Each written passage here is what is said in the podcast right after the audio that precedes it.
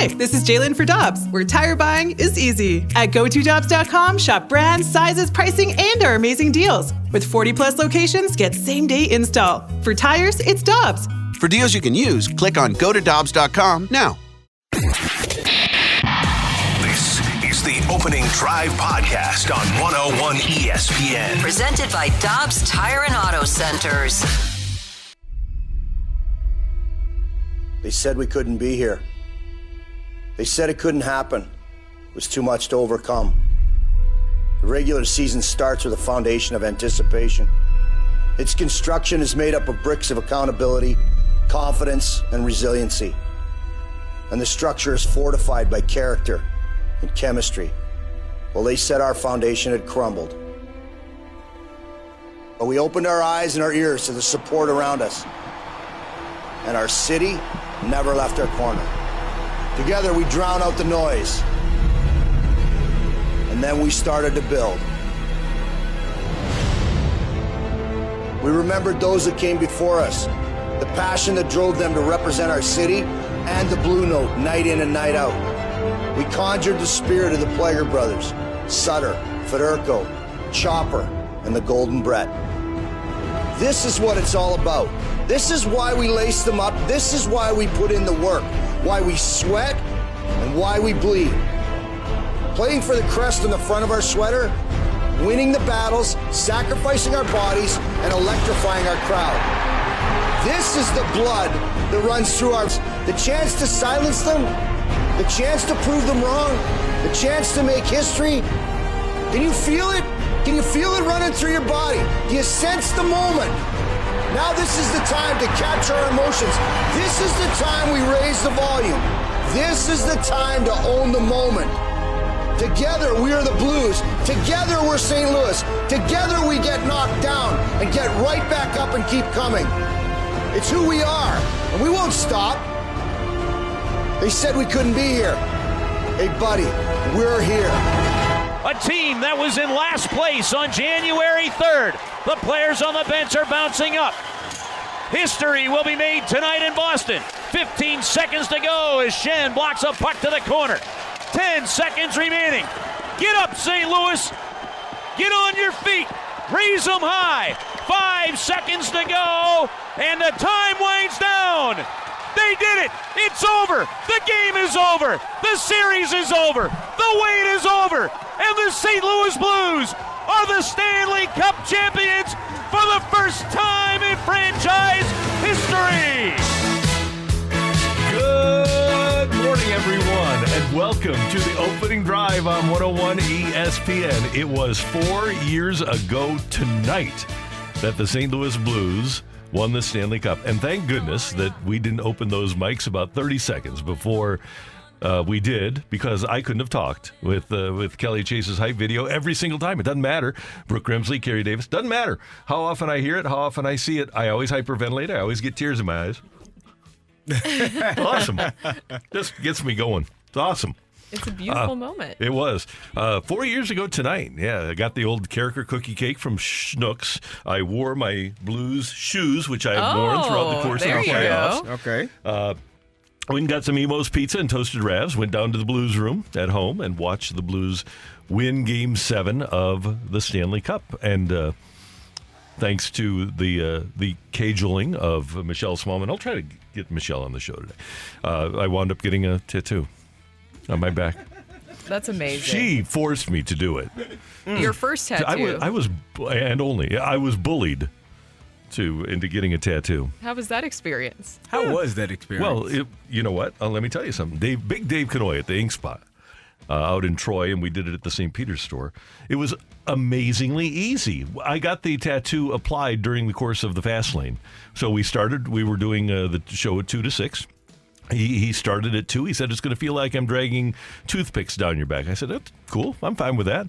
and lo and behold, yes, uh, it felt like that. And I did a whole show. And thank goodness he's such an incredible artist because I'm moving. You guys see me move and talk.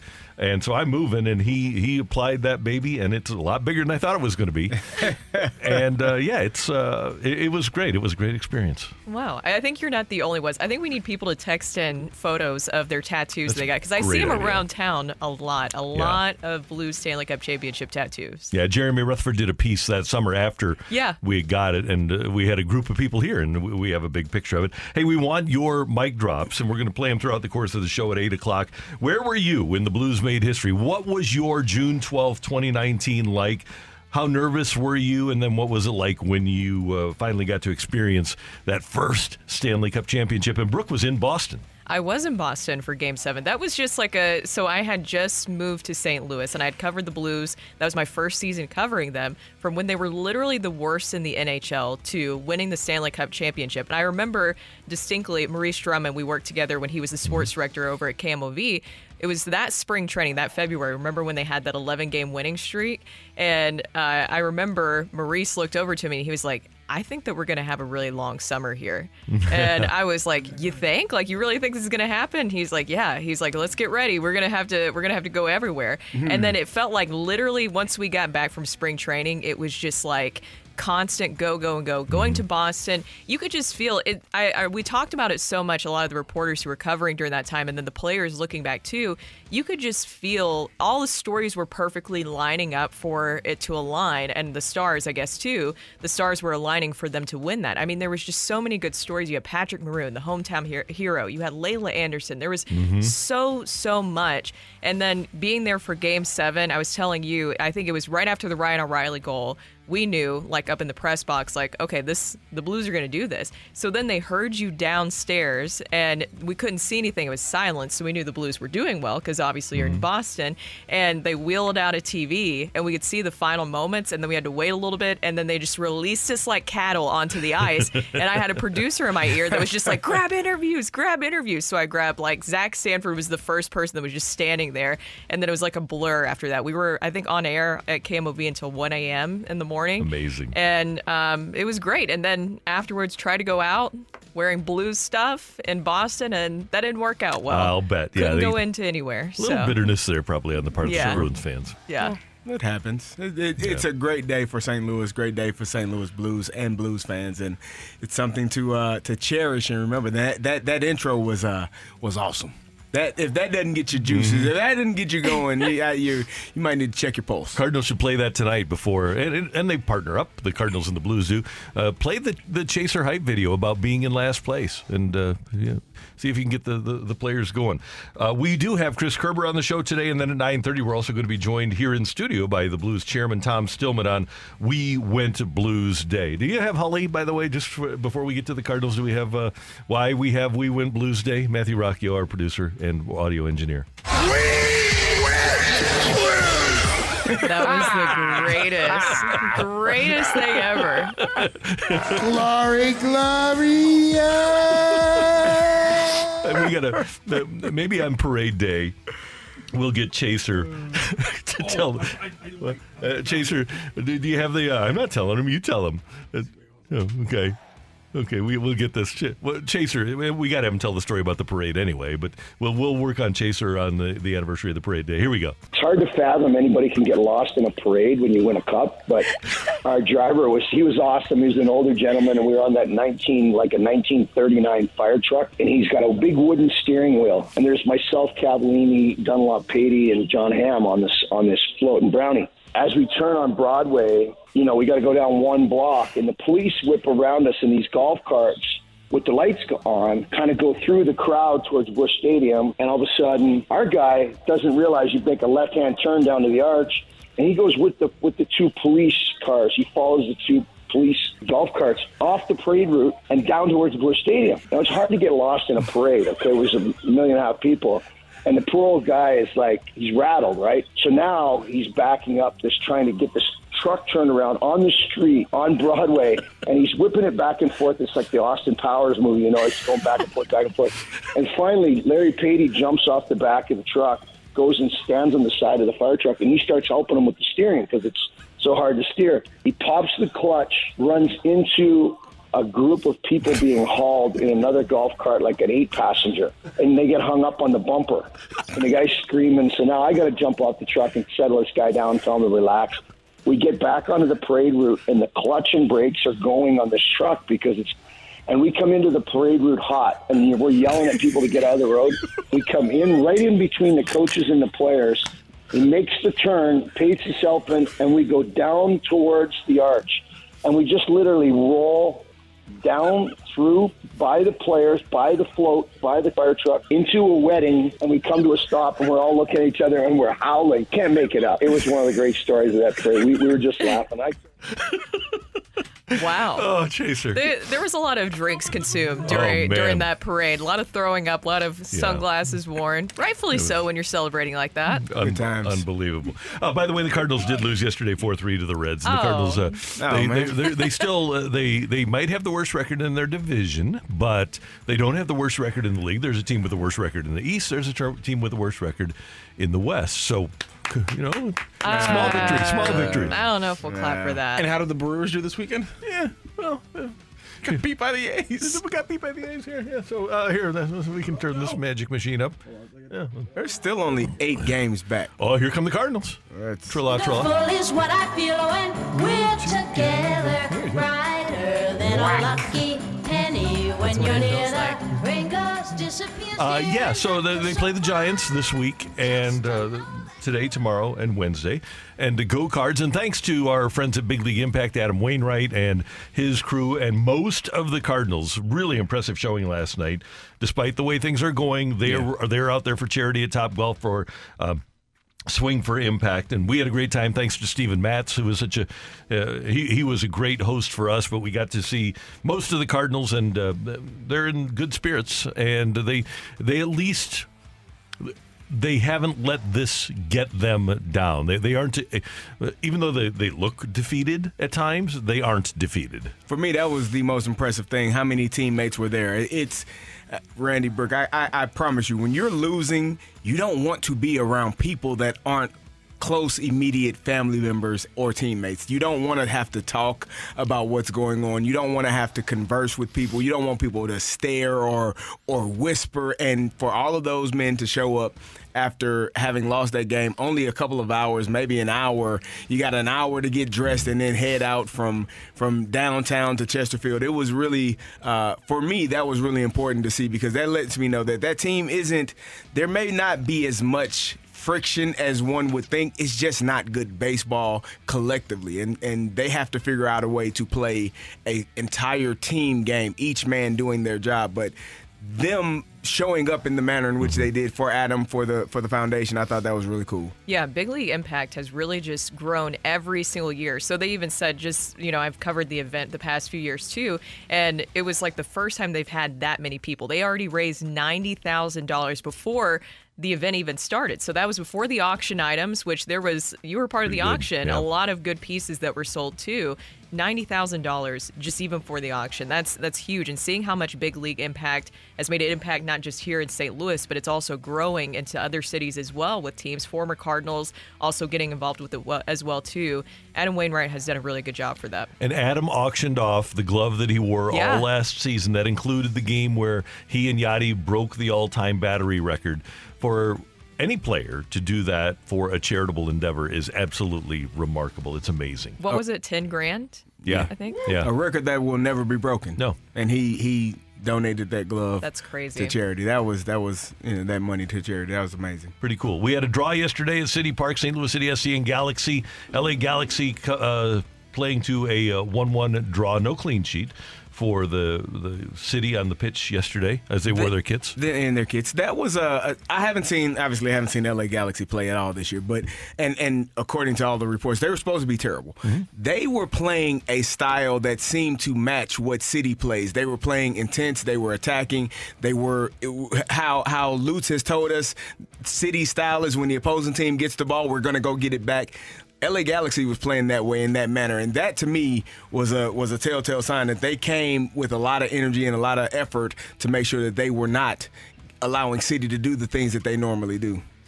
And so uh, City will be back at it next weekend. And one other quick note from the weekend, well, actually from tonight, uh, Stanley Cup Finals game number six tonight is uh, in. Is that right? No, It's- that's it's that 2019. Oh, that's oh, okay. Six twelve. 2019 Got it. Okay. So tomorrow is game Tomorrow five. is game five. Tonight is the finals for NBA. Tonight, oh yeah. So tonight here on 101 ESPN at six o'clock, we're going to air Game Seven of the 2019. Stanley Cup Finals. I can see why I'm confused. Yes, I yeah. Re-air of, of Game Seven. It's going to be no commercials, so it's just going to be. I mean, Straight from through. six to seven thirty, you're just getting that 100 percent emotion for the for 90 minutes straight before the NBA final. No breaths for Curbs and Joey on this one. Coming up next, things we love from the weekend here on the opening drive on 101 ESPN.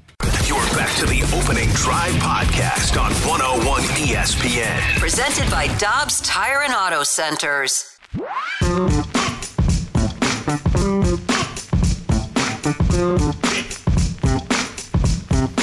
All right, things we loved about the weekend. Brooke, Carey, and Randy. Brooke, you want to get things started?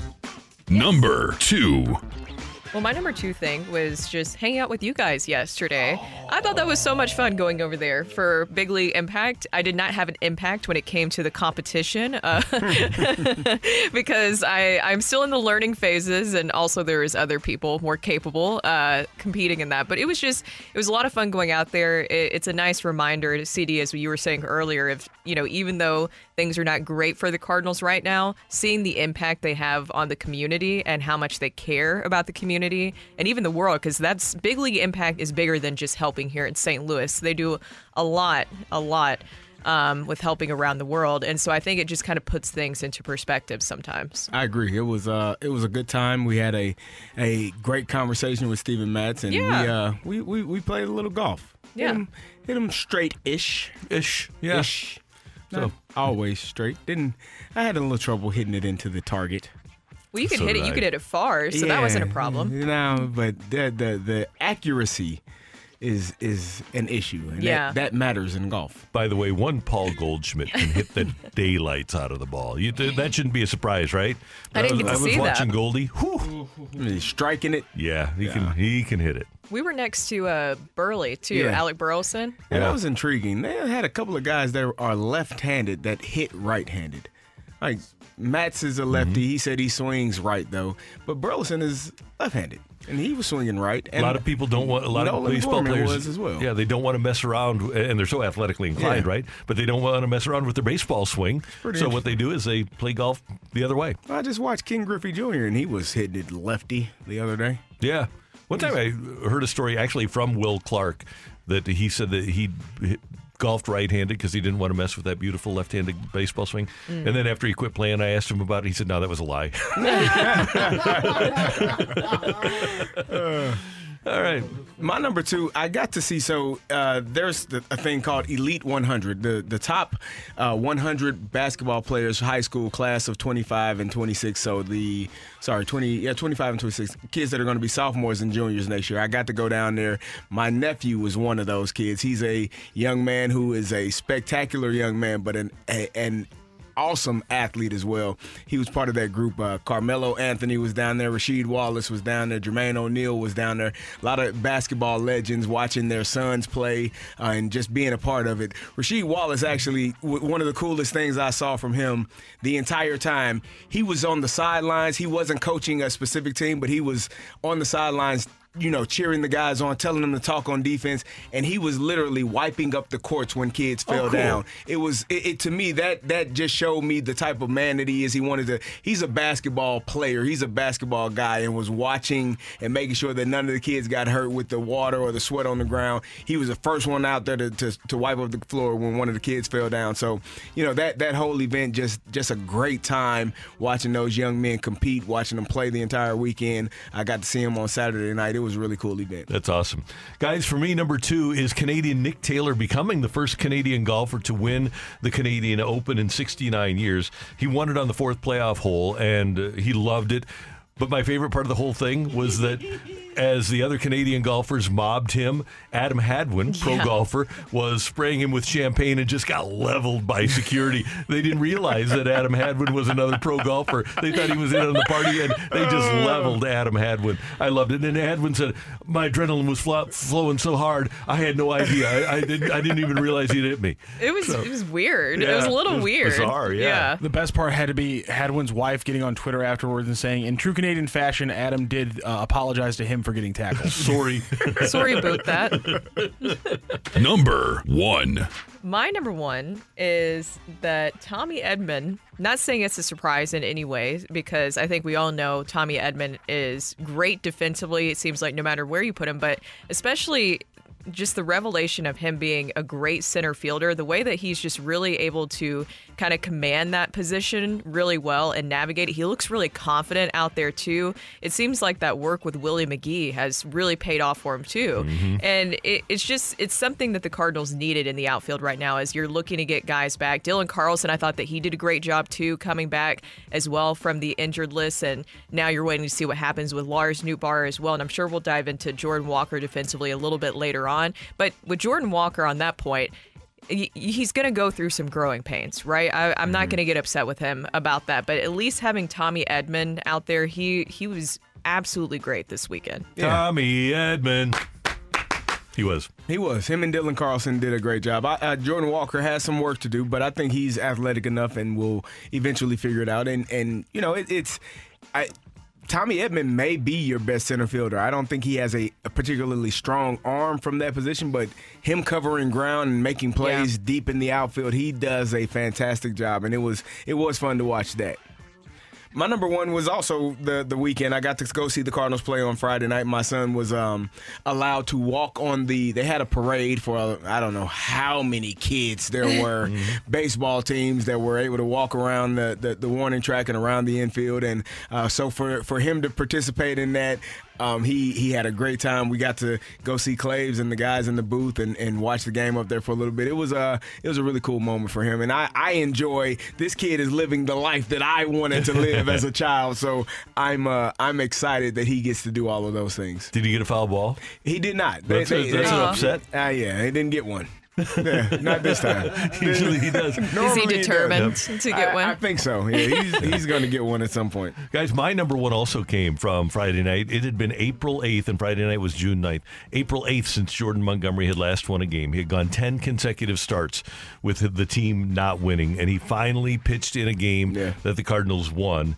And it doesn't matter who you are as an athlete or, you know, what status you hold within the team or within the community. It sucks to not be successful. And all these guys are trying hard. And so for Jordan Montgomery to finally be rewarded with a victory was my favorite thing of the weekend. I, I'm so glad that he got that opportunity and now hopefully he can go on a little bit of a roll. Well, was he? What is it that he said uh, after his last outing? He said, "I'm not a loser." And so, look, you're not a loser now. He got he got the win, and it mm-hmm. felt like a lot. There were there was some times he was not great out there or as efficient, but then there was a lot of games where he just didn't get any run support whatsoever. So it was just nice to see him get rewarded in that way. He's Yeah, no, it is. I mean, to go was it ten games where he hadn't won a game? You know, just not performing at the level that I'm sure he wanted to. But you said not getting the help to finally. It's just. It's just a sigh of relief to finally be on the winning side of things because it, it can feel like it's never going to end when you've had that many games of not having to win. Yeah, and he's six foot 6 mm-hmm. He is left-handed, and he throws a baseball more than 90 miles an hour. In life, he's going to win. Yeah, Usually. yeah. I'm not a loser. He's going to be all right. The- that's what we loved about the weekend here on 101 ESPN. Coming up, you might not see the errors in the box score, but the defense for many get, many games is killing the Cardinals. That's next on 101 ESPN.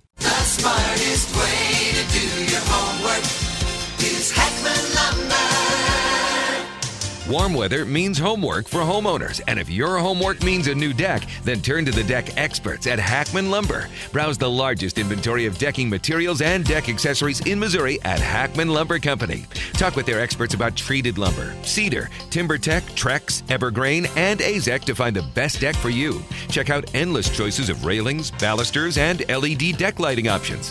Hackman Lumber Company will not be undersold on in-stock decking materials guaranteed. You can choose to do it yourself with Hackman's expert advice, or they can recommend reputable contractors to do the work for you. Hackman Lumber is an authorized Yeti dealer and also stocks a large assortment of grills. So celebrate summer with a new Big Green Egg, Weber gas or charcoal grill, and all of the accessories from Hackman Lumber. Come visit their showrooms in St. Charles, Pacific, and Troy, Missouri, or online at hackmanstl.com. You're back to the opening drive podcast on 101 ESPN. Presented by Dobbs Tire and Auto Centers. Just the reality of it. We have to be perfect to win right now. We, we don't have the luxury of giving up extra outs or making a mistake or walking a guy or like we that's where we're at at the moment. Um, there's certain guys in our lineup that feel pretty good and there's certain guys that don't. And it's been difficult to string together quality at bats in order to produce a crooked number type of inning. And um, when that's the case, yeah, you got to play perfect on the other side. You got to pitch perfect. That's the Cardinal skipper, Oli Marmol, and the Cardinals are in the midst of Murphy's Law. Everything that can go wrong does go wrong, right, for them. And they're missing their their starting outfield. Not that that's an excuse, but uh, CD, you've mentioned it many times when you when you have when when you have to play people like Burleson and Donovan in the outfield rather than Gold Glove quality players like Dylan Carlson or Tyler O'Neill, it's going to have an effect, and it has had an effect on the Cardinals. Yesterday, a perfect example of where you don't have errors, but it really it- it's mistakes that kill your team. You get the leadoff walk from Hicks, you get the passed ball by Contreras, you get the uh, the th- bad throw by DeJong Home. None of them are errors, but they're all errors, right? And they cost Right. you the run and they cost you a game. And that's what's happening on a regular basis to this team is they're giving you, you have 27 outs. And for an organization that values outs maybe too much, they're they're just giving away too many of those defensively. Yeah, it seems like the top of the eighth, that's just a clear example of guys pressing in those crucial situations. It seems like they crumble this season. And it's like you see the writing on the wall. You know what's going to happen in that inning. And also, it just seems like they don't have the ability to slow the game down right now, Right. which is what you need in that moment. It just was like one thing after another. Even I I don't know, you know, with Paul DeJong, that's typically, you know, a throw that he would execute a lot better. But he didn't. And uh, look, that's what matters at the end of the day is how you handle those moments in crucial situations. And they just continue to find themselves crumbling instead of rising to the occasion when it comes to pressure. Yeah, it's um, it's happening in multiple games. I mean, you talked about that in yesterday's game, the pass ball and then the, the errant throw by by DeJong. But even the day before, um, you got, I think it was the bottom of the top of the second inning where. Uh, Arenado has a chance to throw out the runner at first. They don't get him out. The next at bat, uh, Maley hits a double, a base clearing double, and now you're down three to nothing. So those types of things where, you know, Nolan Arenado normally makes that play. He gets the guy out. You don't have any issues. He took an extra step, and now I think it was Fairchild ma- was uh, able to beat out the throw to first base. And the next at bat, you give up three runs. So those types of things. There was a, a situation also yesterday on the base pass where where um where did I wrote it down? You have Dela Cruz and McLain running running into each other. Oh, yeah. And Yeah. McLain throws out Paul Goldschmidt. There's nobody at third base. Not not the left fielder, not the catcher. Everybody, including Brendan Donovan, is watching the play at first base. Those types of plays, you get your runner over to third base with less than two outs. Now you have an opportunity if there's a pass ball, if there's a ball hitting the infield and you can score. Those types of things are the things that the Cardinals are lacking in this moment. Just the the the the minor the minor and small detailed baseball plays are are lacking, and it's it's not just one person; it's everybody. Again, you got Brendan Donovan watching the play as as all as of all of the Reds are, instead of mm-hmm. playing the game and getting to third base and being there with less than two outs. Yeah, I, I think that, and this might sound like it's getting off subject just a little bit, but I think that it really manifests in these games with the Cardinals is when they're not able to cap, uh, capitalize or manufacture runs, especially with runners in scoring position. How much did you guys hear that this weekend with this series that the Cardinals were not able to capitalize with runners in scoring position? They went two for 22 this past weekend, left 25 runners on base. And, and here's the thing is that I think, and going back to the pressing, I think when you have that happening where you're not able to capitalize with runners in scoring position, especially by the time you get to that eighth inning, then everything's mounting because then all the guys are pressing at that point, which leads to those defensive miscues where you're like, well, typically they wouldn't do this. Well, Mhm. typically it's been happening a lot for them this season in these very crunch crucial situations. And one of the things that the analytics teams like the Cardinals use to measure defense is defensive runs saved. And as an well, here's what defensive runs saved is. Here's the the formula. Say a center fielder goes to make a nice catch on a fly ball. The data tells baseball that similar fly balls get caught 60% of the time. So the center fielder that makes the catch when a ball is caught 60% of the time, he gets oh, 0.04 points added to his defensive run save because he made the play 100% when it only gets made 60% of the time. As a team this year, the Cardinals are missing out on making those plays. Only three teams have fewer defensive runs saved than the Cardinals, minus 21. The Red Sox, Nationals, and A's. The Nationals the worst team in the National League. A's the worst team in all of baseball. And it's no surprise that the Cardinals, with that minus 21 defensive run save, that means that balls that would be caught 50% of the time, they're missing out on, so they're getting a minus 0.5, and it's really hurting them. And their outfield defense has been terrible. Not that their infield defense has been anything stellar, or Nolan Arenado's not the same player that he was. All of the consternation over the second base situation, whether it's Gorman or whomever is there, that's causing problems. And behind the plate. The Cardinals are are not great. So the defense that we have come to know as Cardinal fans as great, it's part of the Cardinal way, just isn't there. And as Ali said, you can't string together hits and then you don't play defense. That's going to lead to losing. But and this is why I get frustrated when people are automatically wanting to fire the manager because of those plays we just talked about. The pass ball, that's Willson Contreras. He has to block that ball. The throw home. How many times do you think they work on that throw home with the infield in, knowing that they're trying to save the run from being from being scored? That throw has to be perfect. It was to the right side of the plate. Now Willson has to try to lean back and he misses the ball and and the run scores. You have Nolan Arenado, who is a Gold Glove, Platinum Glove winner at third base, taking an extra step and allowing the runner to get on base. All of those things are players. That's that has nothing to do with the manager. So when people fire Marmol, he's not doing the fundamentals. What more do you? Those are plays that I guarantee you are worked on over and over and over again. They just aren't being made in that moment, and that is the frustrating part for this Cardinals team because it's not like guys aren't trying. It's not like guys are trying to make the mistakes. It's just not getting done in the moment. And if it happened occasionally, it's going to happen occasionally. But when it happens every single game, that's where I get alarmed. And I, I'm not saying fire the manager, but I do get alarmed when a team, a a franchise that I've seen historically play great fundamental baseball, and it's on the players when they play well too, right? Uh, Yeah. But for whatever reason, this particular team is not sharp, and that's the word I use. It's it's not like they can't do it; they just aren't sharp. Maybe that has something to do with what's going on in the clubhouse. Maybe that has something to do with just this year being a, a weird weird year. But whatever it is, it's happening, and they have the third worst record in the National League. Yeah, and, obviously everybody's frustrated too, and it seems like they have a lot of the same player uh, on this group too. So there, it, it seems like there's a missing piece and there's a missing answer here, but nothing is coming to fruition of what the clear answer to the problem is. There, there's clearly something not coming together with this group, and you're running out of time. In April, I think that there was still a little bit of panic with how things were going, but you could easily make a lot of excuses with the World Baseball Classic. Oh, it's just the season starting. You know, we're just getting guys back acclimated from the World Baseball Classic, all that stuff. The excuses are out the window at this point. I'm figuring out what is going together with this team. The guys in the clubhouse need to figure out a way to come together, work together, because they just don't look like they even know how to work together at this point, which is very surprising considering a lot of these guys have known each other for a while. So that excuse is out out the window as well. My frustration too, and just kind of going back to defensive miscues, and this is something that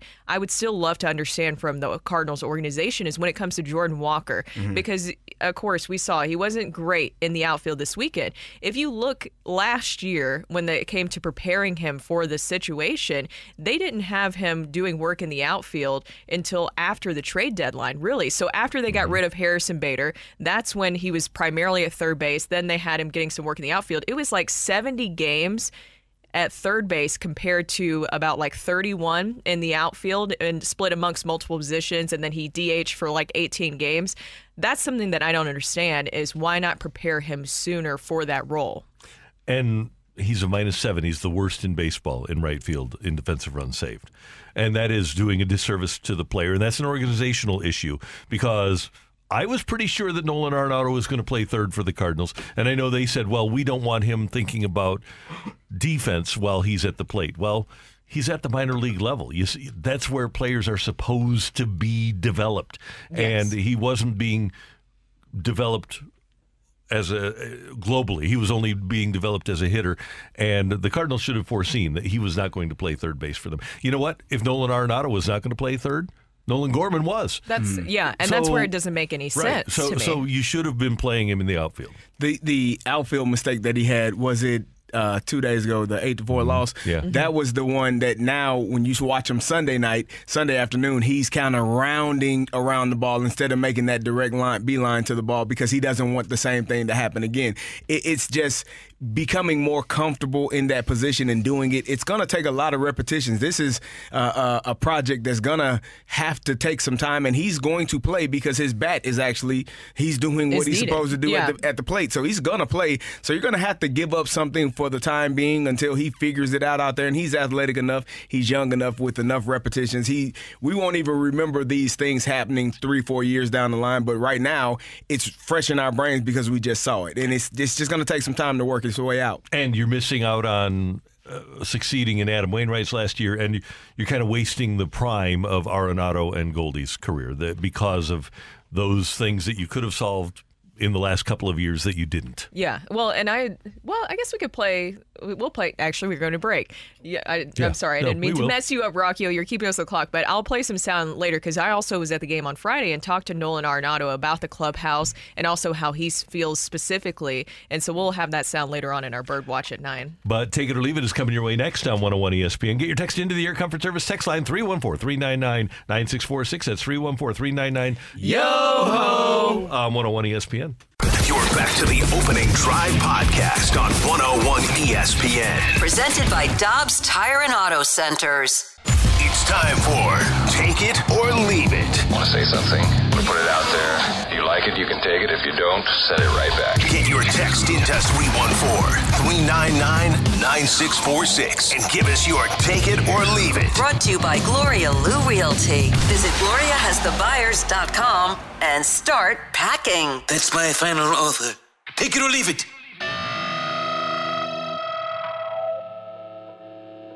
All right, text lines are open. So is the mic drop feature. Just use your 101 ESPN app coming up at the top of the hour.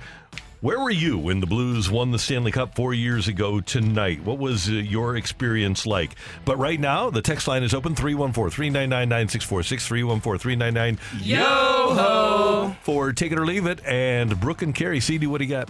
So I was reading this the other day. The there is a seems to be uh, it has happened over the past few years, but there are a lot of free agent running backs that are available and under the age of 30. Take it or leave it. Running back is the position that helps you win championships.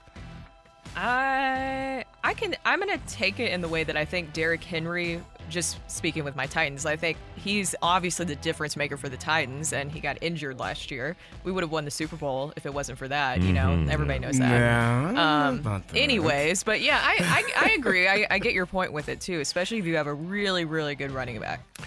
I'm going to leave it. Quarterback does it, and uh, you can cut a running back, and it doesn't make any difference. You can have three running backs; it it doesn't make any difference. But if you have a bad quarterback, you aren't winning. Here's a here's a list of running backs that are under the age of 30 that are available: Ezekiel Elliott, Dalvin Cook, Leonard Fournette, Kareem Hunt, under the age of 30, still available. They will help you win a championship. Mm-hmm. They could, con- and no no rings there, but no, yeah, conceivably they could they could help you, but they aren't going to be the centerpiece of a championship. And it mm. seems like even now, when you look at like Kansas City, they lost Clyde Edwards-Helaire last year, and they brought in that rookie Isaiah Pacheco, and they're they're still rolling. It really does seem to be a fungible position. Unfortunately, it's that's what it's become because fungible. That's a Yeah, that's yeah. a very beautiful word. Oh, thank you. Yeah, it's. Uh, I like it. Running backs are replaceable. They're kind of like. Oh well, it's not closers. that as pretty as I thought. It's just I don't like it, Randy. Can we just can we change the definition of it, Carey? Because I like the word, I don't like the like- meaning of yeah, it. fungible Does sounds fungible like sound important? fungi- Yeah. Fun and tangible sounds Yeah. like fungible. Sounds like a uh, you know you put those two words together. Yeah, Fun we're gonna- and we're just- tangible, fun We- we can tangible, change the, uh, fungible. Yeah, I, I like that. We're gonna we're Yeah. gonna change the definition. yeah, we of just it. did that right now. Let's just Carey, uh, do not let him. You line up in the power I, And you and run you the run down their throats. 80 times if you can, and see if they can take it. And Most Uh, people. so can't. yeah, here it is. Uh, being something such as Oh, yeah. money or commodity Lombardi of got such one. a nature that one part or quantity may be replaced by another equal part or quantity in paying a debt or setting an account. So like Clyde Edwards-Helaire, Isaiah Pacheco, same thing. Uh, so that's what we're talking about. Leonard Fournette got a ring. He's a champion. Oh, that's right. Yeah, he did. Playoff, champion. playoff, Playoff uh, Lenny. Playoff Lenny. Yeah. Yeah, there you go. Can't wait for You win a Derrick to get a championship with Leonard championship. Fournette. Okay, well, you might want to wait a little. You're going to be waiting a while. Yes, they are important, but the game is man. The, the game has changed since you played, which is really remarkable. It Yeah. is. I, I agree. I because I always think back to to the Music City Miracle, which you had Steve McNair, which is a huge part of that. But Eddie George, oh my God, Yeah. that man is a beast, and he looks exactly the He, uh, same. looks too. like he's still lining Could up. have, could have been a St. Louis Ram, but thank goodness he wasn't. oh, okay. Because Well, if he would have been a St. Louis Ram, then they would never have traded for Marshall, and they would have never won the Super Bowl. yeah. Bless Bill Polian. Yeah. Take it or leave it, guys. Things are about to get even more interesting with the outfield with the somewhat close return of Tyler O'Neill and Lars Nootbaar, both recovering from their back injuries. Wait, how long they had those? about a week back. Yes. I was debating about even bringing it up because I knew that it was going to happen. I knew it was going to happen, Shout but I out feel like Bob it needs Ramsey. to. oh, shout out to Rammer. Thank you. We appreciate it. Uh, but I'll take it. Yeah, it's going to be interesting. I, I will I will leave it. Well, I'll leave half of it. Tyler O'Neill won't be an issue. He he is uh, unfortunately due to injury, due to due to to not performing. I think he's worked him what himself out of that rotation. Nootbaar will be uh but I, I don't even think it's a I think it's just Dylan Carlson and Nootbaar at this point because Jordan Walker is gonna play and and Tommy Edman has shown that he deserves to be in center field. It's gonna be between Edman and um, I'm sorry, between Dylan Carlson and Nootbaar for that right field position. But if you want your best defense, then Tommy Edman has to be at second base. Well, or shortstop. But it, the the second base situation is such that the Cardinals. Okay, it's then not a winning situ- you can- situation. you nice can put- players, but not winning. You can put Edman back at second base and put Dylan Carlson in center. Yeah. And Yeah. and, and then Nootbaar and then Brendan Donovan is uh, watching the game Yeah, And Brendan Donovan's because watching. some somebody's got to watch. somebody's got to watch. Yep, Nolan's going to be the, be the DH. that's, that's right. Uh, guys, take it or leave it. Because of the circumstances under which the Blues won the Stanley Cup, coming back from last place and having a lot of us, me included, think that they were cursed. In our lifetimes, there will never be as emotional a sports championship as the Blues winning the Stanley Cup here in St. Louis. So I I didn't grow up here, but I understood during that time what it meant. I mean the the history and the fact that they've gotten so close and just seeing it all kind of come together in that moment. I I agree. I think that it I don't know. I don't think anything could really top that for St. Louisans here.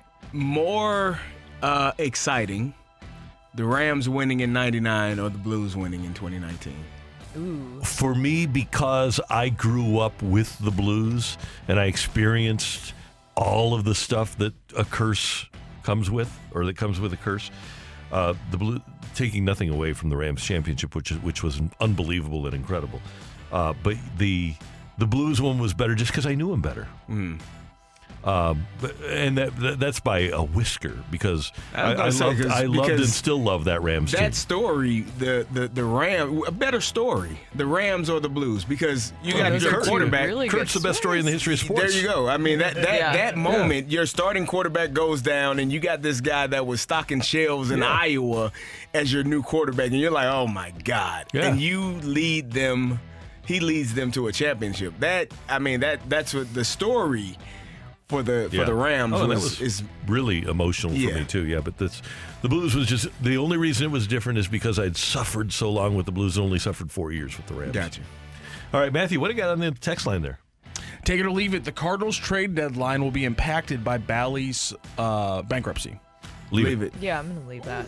Uh, Bally is not going to quit paying the Cardinals. Uh, the Cardinals are one of their crown jewel properties, either one or two on their list. The Cardinals are the number one TV show in St. Louis every single year, and the the, the hill to die on for Bally will be the Cardinal Hill.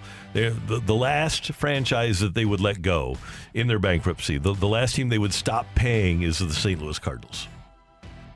But eventually they did like, you know, they think Won't affect this trade Everything deadline. goes under. Yeah, maybe five or six years down the road. Dang, you think it's going to last that long? Oh yeah. Oh, okay. That's that. Cardinals that's are making them money. The, the the problem that Bally has is that they spent so much money on buying all these Yes. RSNs. It's not the contracts that they have; it's the amount that they borrowed to buy the RSNs. Well, now you go into bankruptcy, and those debts are wiped away. So now they're starting from ground zero, and the teams that are making money for them, and that they have, by the way, streaming rights for, they're going to keep. Interesting. yeah, that's what is it, fifty to seventy million? They uh, the Cardinals get from them each year. Uh, it's what, f- I think of twenty years and a billion and a half. Yeah, so that's probably Yeah, like, right. if Yeah, something like that. 70 million or something like that. Take it or leave it. The number of the day is six because the Cardinals, wait for it, have lost six straight series. Oh. Hmm. Wow. That's kind of Oh. disappointing. Really? I don't. I might have missed that Yeah, one. six straight series, ladies and gentlemen. Oh it's not good. The number of the day really hops and kicks. The number of the day is six. Wait, wait, wait, wait, wait. They didn't lose the Royals So series. don't you that know- was a stop- two-game no. series and they split. Okay, that does, so that it's doesn't not count as six a in a loss. row. Doesn't count it as a loss. There we go. Sorry, I We were getting that. a little Yeah, excited. we got we, we were overzealous. So you wanna use soccer rules One, now all of a sudden? Two, three. It's only four. You're not gonna count. No. What are we doing here? All right, fair enough. We, and we split against the Reds, so it's not six. Lost against the just wanted to sing Guardians, the split against the Royals, lost to the Pirates and the Rangers and the Reds. so That's six in a row that we haven't won. Okay. Six There in a you row go. that they haven't won. There you. It's, it's we, Randy. When we haven't won a series in Yeah, they are six. winless. It's in them. six. Yeah, when it's, it's- when we yeah. haven't won, it's Yep. them. yep, it is. Thank you, Matthew. Thank you very much, Randy. We appreciate your text. Coming up next, we want to hear from you about June 12th, 2019. What did you do on the day the Blues won the Stanley Cup? We want to hear from you with the mic drop feature on the 101 ESPN app next on 101 ESPN. Back to the opening drive podcast on 101 ESPN. Presented by Dobbs Tire and Auto Centers. A fresh perspective on the day's top stories. It's the opening drive's fresh take. Brought to you by Schnucks Rewards. Reward yourself. Earn 2% back on every purchase with the Schnucks Rewards app.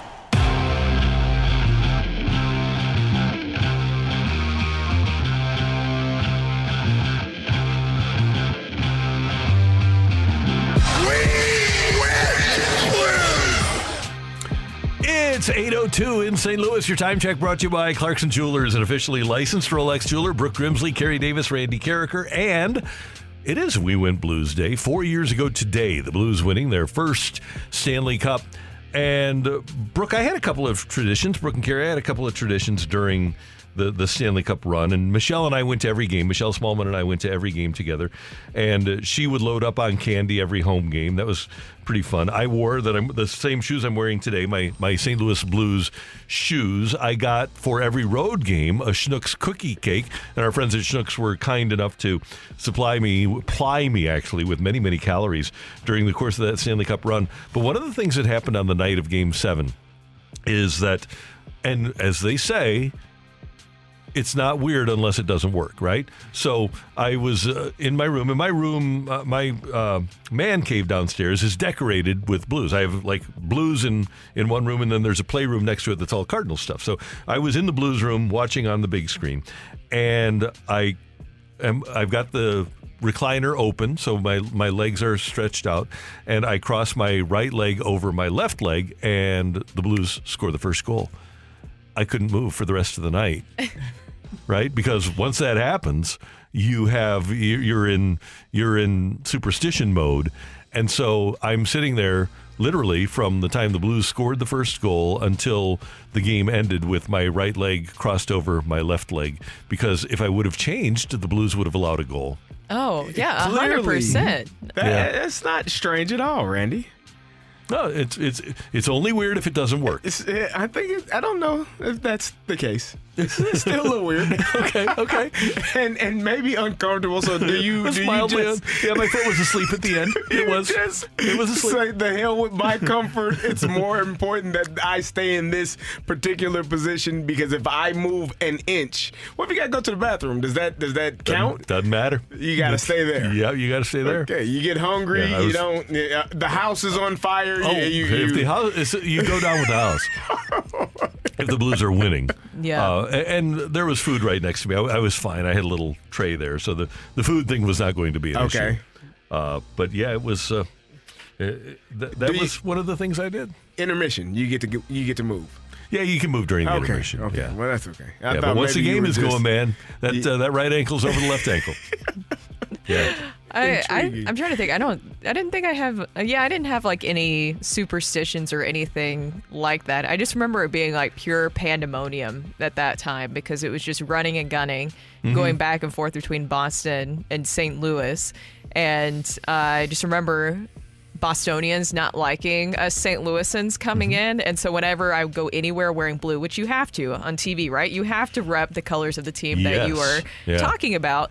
It, I just remember the Bostonians were not very uh, happy about that. So that that was that was an interesting experience as well too. I probably lost about like ten pounds during that span Lost? of time. So if they want, yes, because there was no time to eat because Oh, you wow. were we Mm. had so much going on. We had live shots. We had you know going to the locker room and talking to the players, like flying in and out. We also stayed because the hotels were so booked. We had to stay in Salem because Mm. of how booked things were and we were in this old like With uh, witches? haunted yeah this Yeah, old yeah, haunted yeah. hotel and my photographer needed a what's that machine that you have to wear CPAP. yeah he had to wear that and they literally said when we checked in the hotel they were like oh by the way we've been having some issues with like the electricity like turning off at 1 a.m Oh my and and they're like we have flashlights for you and so of course we needed a good night's sleep and it turns off and you're like in this creepy old hotel no. and there's no electricity and he of course had a hard time sleeping What too type because of his, his uh, machine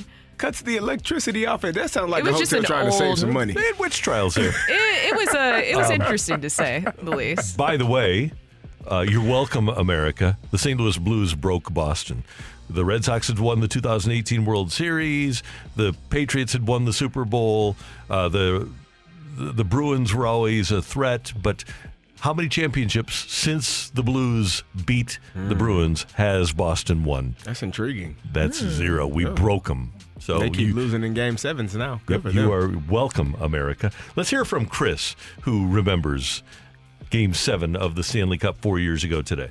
I'm just slightly younger than Randy, so um, basically I've been waiting for the Blues to win a Stanley Cup since I was a nickel, um, 50 years. And I looked at the calendar when the series started, and I knew uh, I knew it was going to go to Game Seven because I had to be in Dallas.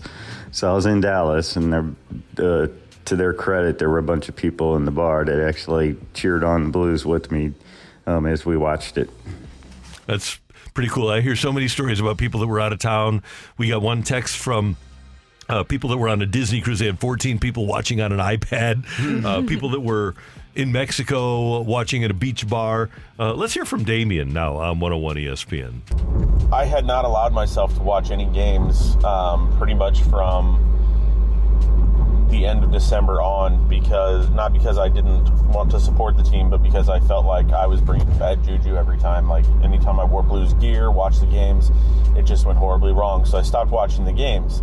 and then they started winning, um, and it continued. And so I was like, you know what? I can't be possibly be the reason that they're losing. So uh, the very first game that I watched was when the streak ended that they were on, and I was like, okay, well, not watching another game. Um, I watched one playoff game uh, prior to the final. They lost that game, and I didn't allow myself again to watch until um, almost the end of Game Seven against Boston. And as soon as I tuned in, they scored. Boston scored their goal late, and um, I was like, "Oh my God, please don't let me be the reason this ends." Uh, but I stuck through it, and I watched all the way through, and um, yeah, I cried like a baby. I, I find it intriguing. I mean, no offense to anyone, but that someone could think that that much power, you included, Randy, is with is is in you to make sure that the players on the ice are performing great. I mean, the fact that you wouldn't move, the fact that this gentleman wouldn't watch again, that's miserable. Uh, Come It's just on. a su- Did you have superstitions as a player though? Not to the point where I wasn't going to watch a game or be or partake in something because I thought it would cost us a loss. You got to remember that this is a franchise where Willi Plett scored on Mike Liut from center ice. This is a, a franchise where the entire team got the flu in 2003 when they led Vancouver three games to one. This is a franchise where Roman Turek had a 1.7 goals against for the whole season. They win the President's Trophy and he blows up in the playoffs. This is a franchise that had Scotty Bowman and he got away and won nine more Stanley Cups. They had Al Arbour, he got away and he wins four Stanley Cups. They have Joel Quenneville, he gets away and wins three Stanley Cups. This is a franchise that had Doug Wickenheiser fall off the back of a pickup in a snipe hunt and tear up his knee. Th- This is a, a franchise that wins the uh, Monday Night Miracle and then goes to Calgary and then just gets dropped. This is this is a franchise that was cursed, and so anything that you could do to reverse the curse, you had to do. I appreciate the sacrifice, but man, Well- seems seems a bit uncomfortable It- and, it and might, make, but it make me worked. uneasy. It worked. I think everybody's a little stitious, right? Just Yeah, a little, a little stitious. Everybody's a little I stitious. had, I had some superstitions, but I it was uh yeah I don't know I don't know if it was superstitions or more like just habits, rituals. Yeah. So just Yeah. just I would eat the same thing before We- home games. we- We're, we're a franchise that has Wayne Gretzky and Brett Hull and Al MacInnis and Chris Pronger on the same team, and Grant Fuhr gets run and tears up his knee, and we would have we then the Blues 1996 would have won the Stanley Cup. All these Hall of Famers, all these not not just Hall of Famers, goats. Yeah, uh, you had the greatest player of all time, one of the greatest goalies of all time, the best defense pairing of all time, the the greatest pure goal scorer of all time, and you get beat on one of the most wicked shots ever by Steve Yzerman over to, uh, Jon Casey's shoulder. We were cursed, and we overcame it. And why? Because we knew as fans the right thing to do. Let's hear from Scott, who's got a mic drop for us here on 101 ESPN. You're back to the opening drive podcast on 101 ESPN. Presented by Dobbs Tire and Auto Centers. A team that was in last place on January 3rd. The players on the bench are bouncing up. History will be made tonight in Boston. 15 seconds to go as Shen blocks a puck to the corner. 10 seconds remaining. Get up, St. Louis. Get on your feet. Raise them high. Five seconds to go, and the time winds down. They did it. It's over. The game is over. The series is over. The wait is over. And the St. Louis Blues are the Stanley Cup champions for the first time in franchise history. That, of course, the voice of your St. Louis Blues, Chris Kerber, who, when he made that call on June 12th of 2019, was not only a long-suffering blues fan like the rest of us, but had been a part of so much heartbreak. That that blues run between 2000 and 2019. I mean, they, they won the President's Trophy. They were so close in 2001. The 2003 team should have been better. Then the team just kind of falls off the map after the lockout and uh, gets sold, and there's a threat of them leaving, and then they bounce back and they're great again. And finally, they get to the mountaintop in a most unexpected way. And Curbs, I, I still get chills when I hear that call. Thanks for joining us, and uh, happy We Win Blues Day. I love the fact that that will always be synonymous, Randy, with uh, with June 12th, with Play Gloria, and you know, and, and the history of it all. And it's amazing that it's been four years already, and uh, it, it just it just makes you really want to know. People that say once you've won once, you really want another one bad, and boy, they they're not kidding. And one of the other things, and we saw it with San Jose when they went to the finals. We saw it with Nashville when they went to the finals. You never know with the Panthers tonight. It's so fragile. We're so fortunate that the Blues won Game Seven, right? Because you never know what is around, what's lurking around the corner. You know what? And, and you have to have you just have to have some luck and, and, and some fortune on your side. For example, the injury that Matthew Tkachuk sustained obviously impacted how much playing time he had in the last game. The Vegas Golden Knights have been able to stay fairly healthy. They had no idea that they had this kind of goalie, at least to get them through it in, in Adin Hill right now. I mean, there's there's so many different factors that that go on. Look at what how, how I mean Boston Boston had the best regular season in the history of the National Hockey League in terms of wins and points and were knocked out in the first round. A few years ago, the Tampa Bay Lightning had a, had a season similar to Boston and were swept by the Columbus Blue Jackets before they go on and win, you know, a couple of Stanley Cups. Things like that have to happen, and it has to fall into place. And it shows you too just just how fragile building championship teams could be. COVID hits the next year, the Blues are in first place, uh, and and the season is stopped, and now you're in the bubble, and there's 12 teams, and every team is healthy and it's a different tournament than a normal Stanley Cup tournament. And then free agency grabs Alex Pietrangelo from you. Injuries take Alexander Steen and Carl Gunnarsson and and uh, and Jay Bouwmeester from you. And and you know those things are just hard to replace when you're not planning on them. So it's you're, you, yeah, you, you take it when you can get it, and man, am I glad everything came together in 2019. Curbs, I wish you could see Randy right now. He's got his Stanley Cup shirt on, his hat, he's got his blue shoes on. He, obviously, that moment meant everything to him. What do you remember? What what specific memory do you have from that time, not just as a broadcaster, but as a fan of the St. Louis Blues? You know, I I, I went into that. I was talking to my wife about this uh, over the weekend.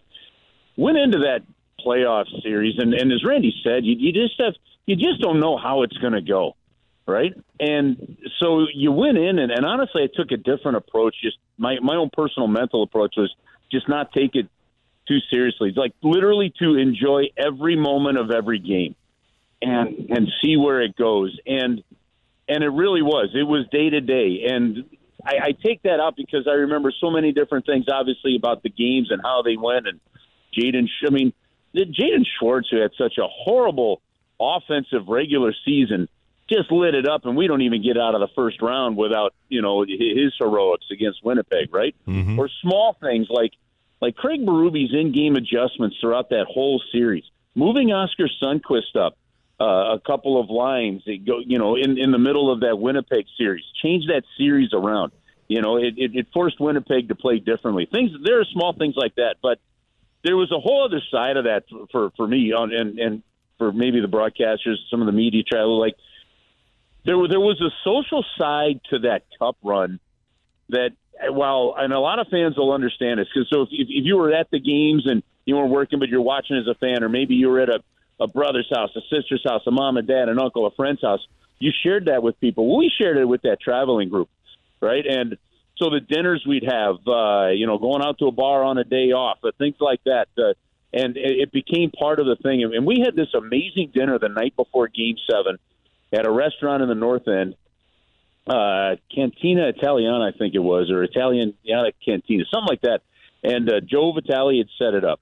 But uh, but Mr. Stillman was there. We had you know Chris Zimmerman. We had uh, we had a couple of team doctors. You had Ray Borelli, Jeff Wright. We had our whole, you know, PR team, our digital team. Like there was a group of about 20 of us. And we just had this great dinner the night before game seven because you knew the next day that no matter what, it was going to, you know, something was going to end. You were either going to win or you were going to lose, and you were going to deal with the emotions of both. Um, and and that dinner just stands out to me as just one of my favorite moments of the entire run. I mean, there was so many special moments, as you mentioned there, and so many great stories that came out of it, too, specifically player stories. I'm kind of in a toss up of which story that I exactly like the most because if you look at the hometown kind of personal aspect, Patrick Maroon and just how key he was during that entire, and that entire run, I think is a great story. But then also Jordan Binnington, kind of the no name coming out of nowhere and the way that he performed. I, I don't know. Which one do you think is your favorite? Or is there one that uh, you also have? Oh, geez, favorite. I don't know if I would even try to pick a favorite when it when it came to those. I, I think I think the Jordan Binnington story was great, and to me, in my opinion, still remains great. Um, I, you know, I you've heard me talk about. It. Yeah, no, it didn't go as well as everyone would have liked last year, but I still think I still think Jordan Binnington is just one of the top goaltenders in the National Hockey League. Um, Pat Maroon, the, the Pat Maroon story is so spectacular because he gambled on himself, and then he parlayed that into you know three straight Stanley Cups. So that that's that that story in and of itself is going to be hard to beat. But don't forget the day that the day that the Blues signed Ryan O'Reilly. The, the, the Blues thought that it might get done, so we were waiting around to do some video work uh, we would, at, at the um, at, at the practice rink. It was at the Mills at the time, and and Doug Armstrong said, "Nah, I don't think anything's going to happen." Everybody went home. Then we all got. Then those of us who were part of that, you know, the digital process there, got called back and to the rink. Hey, we may need you, and they ended up signing him. Well, Ryan, Ryan was on a boat when, when and you know, and and so they got a hold of him, and uh, just standing there with Doug Armstrong, and and we filmed this, and it, it, it's one of the great things is you know, Doug Armstrong's got Ryan on a speaker, and we're in there filming, and he says, "Hey, listen, uh, Ryan, glad to have you. We'll get everything worked out. Welcome." And Ryan O'Reilly says, "says I, I can't wait to get there. I'm excited. Let's go win a Stanley Cup." You know, and and and he said it right there, and you know, or Bobby Plager handing Ryan his jersey at, at our icebreaker event, which became a, a great tradition over the last you know six seven years. Th- things like that, I, I, I think, are, are the ones. But yeah, there, there were some amazing moments of you know, of like like Ryan O'Reilly saying, "Let's go win a Stanley Cup," you know, in July, and and that that just rang true. Curbs another one is for all the grief that Jay Bouwmeester took here and the the, uh, the circumstances under which the Blues got him. Because remember, he had not. Uh, either he hadn't played in a winning playoff series or hadn't been in the playoffs when the Blues got him, and then took a lot of grief because of the hip injury that people weren't aware of how difficult it was for him. But then to see him step up and be arguably the best defensive defenseman in those playoffs, and then with what happened the next year with his career ending, how fitting that Jay Bouwmeester got to win a ring and get his name on the cup that year too. Well, there's another great aspect to that because you remember, so the Blues made the trade with Calgary to get him, and you're right. Jay Bouwmeester had never even played a playoff game. Third overall pick, never made the playoffs with the Florida Panthers, did make the playoffs with the Calgary Flames. But but Doug Armstrong, through his work with the Hockey Canada, they knew exactly what Jay Bouwmeester was, and he went after him for a while. It took him a couple years to get a deal done to get Jay Bouwmeester here, and he got Jay here. Well, then Jay, remember Jay could have been an unrestricted free agent. And Doug Armstrong sat with, with Jay Bouwmeester and basically said, look, you, you could go sign somewhere else and you might be able to make a little bit more money somewhere else, right? But we're building something here. You can stay here and be a part of something and maybe win a championship here. You know, and, and, and you may go another place, you may never win uh, something, but we got a chance to win it here and you could be part of it. And it was that talk. So Jay Bouwmeester re signed with the St. Louis Blues. And then obviously the rest, as we say, is history. And and became such an important part of this of this hockey team and and people finally appreciated exactly what he brought to the table. But I mean, how about that kind of uh, that that work of Doug Armstrong to make sure that Jay doesn't leave as an unrestricted free agent is is a huge part of that success story. No doubt. And we will air Game Seven of the Stanley Cup Finals tonight between the Blues and Boston. 2019 Stanley Cup Finals Game Seven tonight from six to seven thirty here on your home of the Blues 101 ESPN. And Curbs, I know this is a, a day that the Blues really enjoy. Mr. Stillman is going to be here at the bottom of the nine o'clock hour. We're looking forward to that. But uh, this is something that will live forever. What a legacy that that 2000 2019 St. Louis Blues Stanley Cup championship team left in this town. Yeah, it's it, it's pretty special, isn't it? That first one. They, they're going to they, they will forever you know walk in St. Louis sports lore. I love it, and uh, and like I said, now let's rebuild real quick and go get another one because I'd love to tack some more history on top of this one. I like that idea a lot. Curbs, great to hear your voice. Thanks so much for the time. We appreciate it. We'll talk to you soon. All right. Have an awesome week, you guys. Thanks. You too, brother. That is uh, Chris Kerber, the voice of the blues here on 101 ESPN. How about that? I just did a the and a the, the voice of the blues. the voice of the, the blues. People, so, some people hate when you say the. They do. They really it's supposed do. to be before uh, a vowel, correct? Like the Yeah, the is- Ohio State. Uh, it's okay. these before Yeah. a vowel. Yeah. Yeah. It's like The an. It's like or an the an. Okay. before a Well, consonant. I am going to mess up the English language. I'm not a king. English The voice of the blues. Oh, I like it. The is always more conversational. It is. So, uh, yeah, I was kind of being formal because they won a Stanley Cup.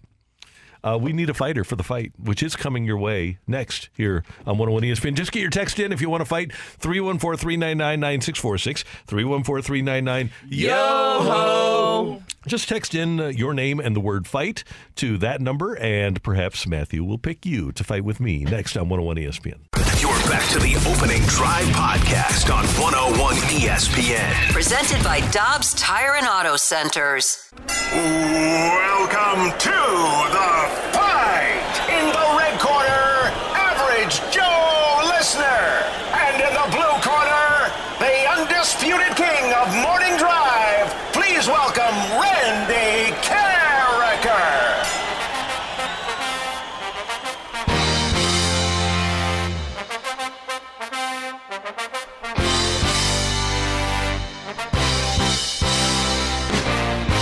to the opening drive. I am Carey Davis, joined by Brooke Grimsley, and it is time for the fight. And our fighter today is Ryan. Ryan, how you doing?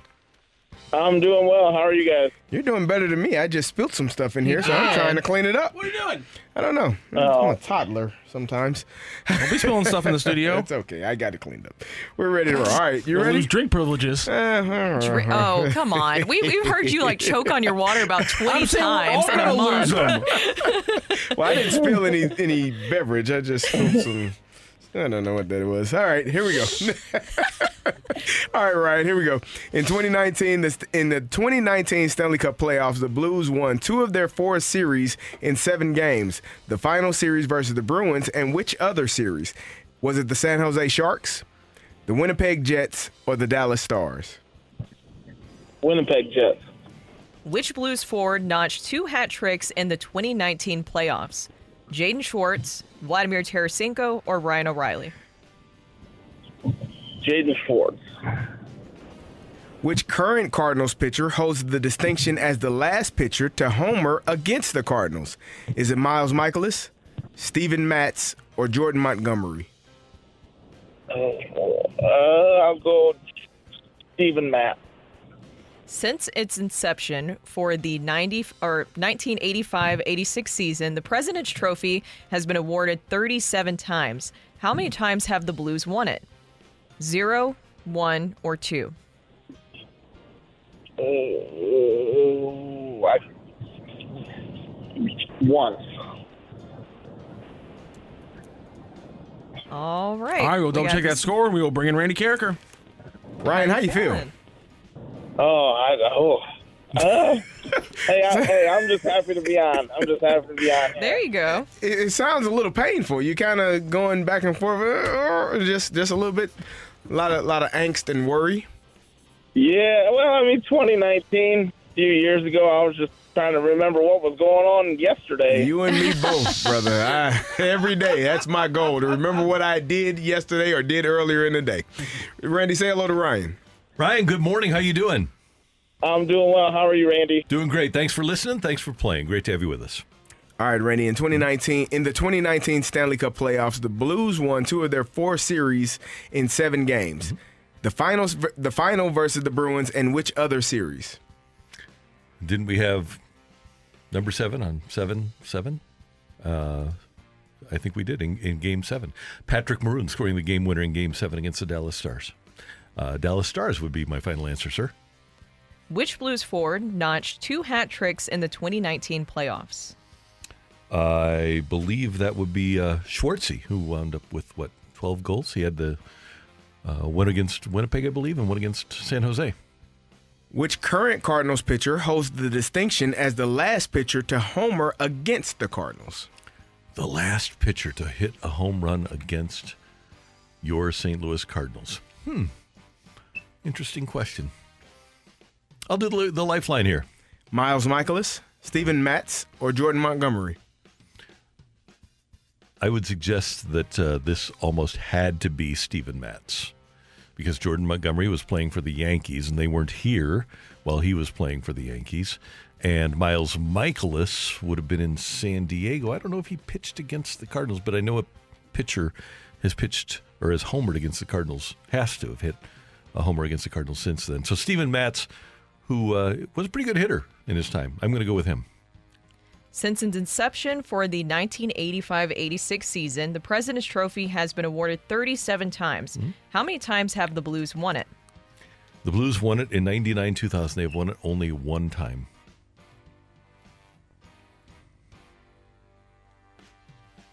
Rock. Yeah, sorry, I'm having a bunch of trouble with our audition over here. I just wanted to make Oh. sure I was I was I was good to go. Things are closing and not wanting to open, but we are good to go. We have a winner in today's fight. Obviously, very we went Blues heavy in the first two questions. Was the Blues history enough to give Ryan the win? Or does Randy Karraker start the week off celebrating a championship of his own? Ring that bell. Go crazy, folks! Go crazy! The winner and still champion of the fight, Randy Karraker. The fight is presented by Golf Discount of St. Louis with the most experienced club fitters in town. Why shop anywhere else? Just win, baby. I'm sorry, Ryan. You did really well. You got three right, but Randy Karraker hit the jack, got all four, and takes you down in the fight today.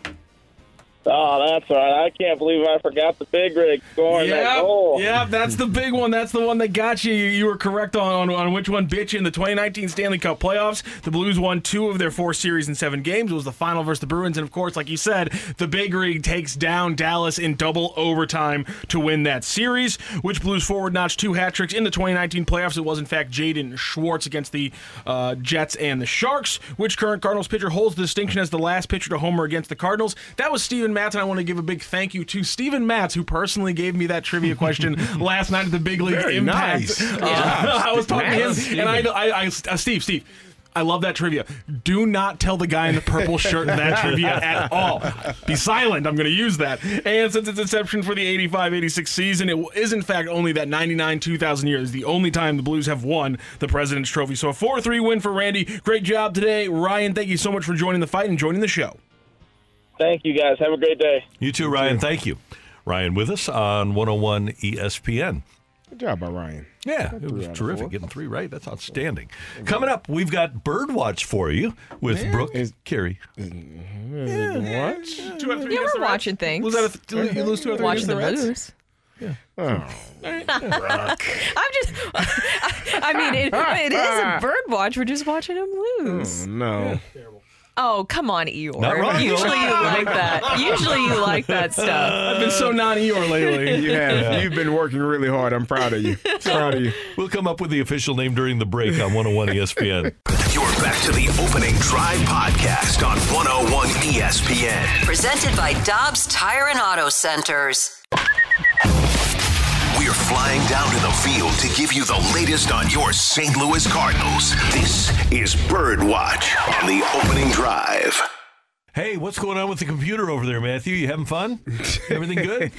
No, audition still wanted to screw with me. Okay, it's uh, that's uh, that, that happens out there, but it is time for right back. Birdwatch here on 101 ESPN. And as Matthew prepares that, uh, CD, what do you got on the old Birdwatch today? Oh, there's our, We got that that. part's working. All That's right. There you go. So we were talking about you know the the Cardinals and and their play and not winning series, and so for me, we we've talked over and over and over again about the fundamentals. So I want to see fundamentals. I want to see guys running the bases correctly. I want to see guys making the correct plays in the field, throwing to the correct base. Just the the the minor details that as a professional athlete that you go over and over and over again, the part of the game that becomes so boring to you I want to see that. I want to see the boring part of baseball with the Cardinals right now. I'm, I'm not worried about you know swinging at pitches out of the zone. Guys are trying to make plays. That happens. But the simple things, throwing runners out at first base, and I want to see guys hustling. I I, I want to see that.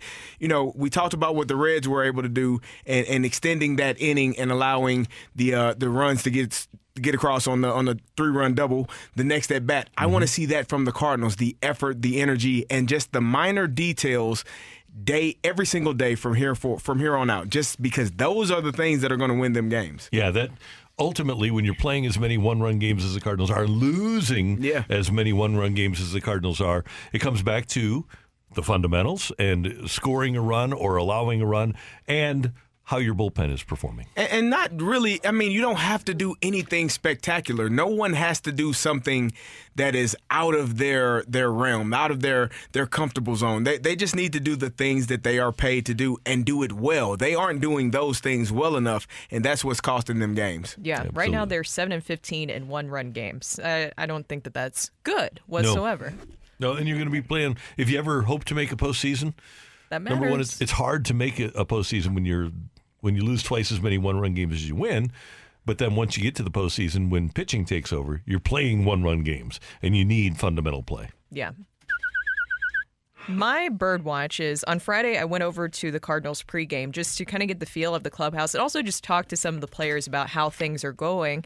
And specifically with Nolan Arenado, that's a player that I think we've all have said you need him to play like a superstar. He's somebody that I'm looking to as kind of a leader and voice of this clubhouse. So I just had two questions for him. Is there still a belief in this clubhouse that they will be able to turn things around? And also, what is the identity of this group? Because it kind of goes with what you're talking about with fundamentals. If Yeah. you have a clear identity, which I would hope you have in June, then I think that you at least know that you can answer the first part of that question, that you can believe that you can turn things around. So this is what Nolan had to say about the belief in the clubhouse. Yeah, well, I mean, we have a chance. I mean, I think anytime you have a chance, you know, there's always that's always the motivation, and uh, you know, you, you want to just perform. I mean, you know, the, whatever your motivation is, you know, my motivation is to try to win and help this team win a division. You know, I don't know what all you know a lot of these other. You know, players' motivation is, but whatever it is, I'm guessing that if you perform well, good things are going to happen. So as long as that's the focus, um, we'll be all right. But uh, as long as we have each other's back, you know, I think we're going to get through. In the middle of May is when you guys played really well against the Brewers and Dodgers, and then things kind of tailed off there. What is the identity of this group right now? Are you guys still searching for that? I mean, that's a good question. I'm not sure. You know, I mean, I would. I guess the fact that I can't really answer that, I guess we are we are kind of searching, I guess, for our identity. But at the end of the day, you know, we know we have a lot of good group. When we look across this locker room, we know we have some really good ball players. So there's no reason why we can't go on a run again like we did there for a bit, and hopefully we can extend that run. It, and look, I, I get that sometimes there's not like a clear cut identity with the group, but I think that if you still are having kind of a hard time as a group figuring out at least the identity of it, that that is a little bit of a cause for concern, especially when it comes back to those fundamentals. At least that could be something that you could fall back on. Well, fundamentally, we know that we're a very sound group. That's an Right. identity. Fundamentally, we know that we are able to rally back in these one run games, that we are, we're not going to give up at the very end there. I mean, there's there's a lot that you can kind of look at with that. And I do think it is a positive that Nolan, who is a leader of that clubhouse, still thinks that that group has the belief within this group. It's just waiting for that moment where they can turn around, and we've been waiting for it. Yeah, and I wonder if you can develop an identity in June if you're a baseball team. I think you can become good, but I wonder if you can if you can develop a way that people think about you at this time of year. If you can change your identity, I guess is a better way to put it. Yeah. Uh, Because there is no clear cut identity for this team. One thing that we learned, and I guess you can, because that team in 2021, two years ago, that won 17 in Yes. a row, they became very aggressive. They Yes. changed their approach. I think Mike Shildt probably changed their approach, and it might have led to his demise as the Cardinal manager. but the, I, I guess you can, but it's very, very difficult. It's like turning around a, a ship in the ocean. It's, it's a slow process. Yeah. Randy, of course you can turn it around. The, the season hasn't started yet. It's not even flag day. Oh, it's true. Well, uh, I- come on, you got, you got a whole Hey, season ahead of you. Yeah, two days. Yeah, yeah. Well, and also, it seems like the national perception of the identity of the Cardinals right now is that they're very off and surprising in not a good way. So I think that that's kind of the bad perception of the identity of the Cardinals right now, too. Uh, guys, I've got a bird watch for you. And this is one thing where I have to admit defeat. Because I hate the fact that Oli Marmol and the Cardinals, when they're with their analytics department, that they don't like, when we talk about fundamentals, they don't like to bunt, they don't like to sacrifice, they don't like to move runners along, they don't like to put runners in scoring position at the expense of an out. And I say, man, well, the good teams, they can all sacrifice. They can all move runners along. Cardinals have four sacrifice bunts this year. And uh, that's in 37 games. The LA Dodgers, are pretty good, have zero sacrifice bunts. The Atlanta Braves, pretty good, have zero sacrifice bunts. I know the Toronto Blue Jays are struggling this year. Uh, they have two sacrifice bunts. Tampa Bay Rays, best team in baseball, have three sacrifice bunts. So I guess I'm wrong in saying that you have to be able to move runners along with a bunt to be able to win one run games. It'd be nice. I'd like to see it. It worked for Whitey Herzog and his teams in the in the 80s. But in the analytics movement, you can score a bunch of runs and you can still be a good team without sacrificing. Yeah, And I, it I- drives me crazy. Well, and also too, just just want to point out, are, is there many guys that you're pretty comfortable with right now with some of the at bats that you're saying that you would want them to? I don't think the Cardinals ask guys to, so I don't think they even bother working on it. Yeah. Brendan Donovan laid out a, laid down a bunt for a single a couple of days Yeah, ago. yeah. It was pretty good. Nobody was standing there, so it made sense. But Right. It, it's not something that is taking place in, in baseball right now. It's just that part of it has gone away. And, and, you know, the crazy thing is if you did that more, you might be able to win more games. But as you said, those teams aren't doing it and they're winning. So, uh, but I would assume that they aren't giving away outs, as, as Ali had said. That's Like, true. they, they are doing everything else correctly, which is allowing them to win games also. And as Greg Amsinger told us last week, he watches all the teams. He knows. And even though the Rays only have the th- three sacrifice bunts, the analytically inclined, you know, people think, oh, the Rays win because they're all analytics. They lead Major League Baseball with 87 stolen bases.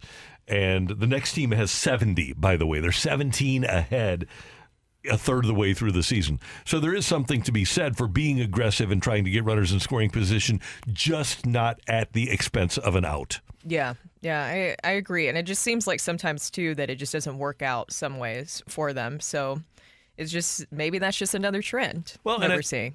I probably give the Cardinals, and maybe this has to do with the injuries. I gave the Cardinals probably too much credit for being more athletic than they are. It's I probably thought I that don't think so. I think they are. I think they have the speed and the athleticism. They just haven't used it used it to their advantage yet. I think you have more though when you have Tyler O'Neill and Lars Nootbaar in the lineup. But like Burles, Burleson's not fast. Donovan is you know, he's he's got average speed. Gorman's not a runner. Edman is. DeJong isn't. Arenado, Goldie aren't. Contreras isn't. So right now, because of the Yeah. outfield injuries, you just don't have the athleticism that you thought you had at the beginning of the season. Yeah. And the Giants are in town, and the, the Gi- here's another franchise. You could not have found a more analytically inclined guy than Gabe Kapler when he was manager of the Phillies. And he and Farhan Zaidi, their president of baseball operations, have basically done a 180, and they've gone old school on us with a, no, with nobody realizing. So when you watch the Giants, think 1980s Cardinals when you watch the Giants this week. They they run, they play defense, they pitch, they throw strikes, and they have no reason to be as close to the playoffs as they are based on the talent level that they have. Can you name a player on the Giants? I, I have to watch them all the time. I don't Yeah. have to, but my son's a huge A fan. Giants fan, yeah. But they're Brandon Crawford still there? yeah, he's still there. There Yeah. So there you go. You got I one. got one. But I mean, they're um, they're playing J.D. Davis at third. They're Yeah. uh, you know Mike Yastrzemski, uh, a couple of left-handed hitters. Uh, Michael Conforto is in the outfield. Uh, they they just don't have their pitching staff is not star laden. But there they are in the middle of the hunt because they're playing good, solid, fundamental baseball and doing little things to help you win games. Yeah. I just a side note, just another extra bird watch. I'm surprised you didn't check in on your boy Honus. Mm, is he still? Uh, are we? What is he? Oh, Five he- for fifteen. Uh, he was 0 for 3 yesterday. Uh, since May 25th, he's gone a combined 6 of 53 at the plate. fifty-three. Not great. Is No, that that's not honest like? I don't think that's going to sell many baseball cards for record amounts of money. No, no. Darn it. I was hoping that history would repeat itself. I thought he was the reincarnation. I thought he was too, but it doesn't look to be six for fifty-three. No, I don't. I don't, I don't know if Honus ever had a six for fifty-three. He played for a long time. I don't. Yeah. I don't think that's happening. And then you got a guy that's uh, last look. Uh, our our buddy Masyn Winn had a sixteen-game hitting streak, so he's probably got more than six hits and fifty-three at bats during that sixteen-game hitting streak. Probably. So uh, yeah, maybe maybe we're getting close to that time. All Star break where we get a look at Masyn Winn. You think? You guys on board? That soon? I'm absolutely in for Masyn Winn. Let's go. Let's Is go. that, does that push Tommy Edman to second base? Yes. And Wait. Dylan or Newt in center and the May I- other in right field? May I throw something out there? Sure. To- You keep playing Nolan Gorman at second base. You keep playing Tommy Edman in center field.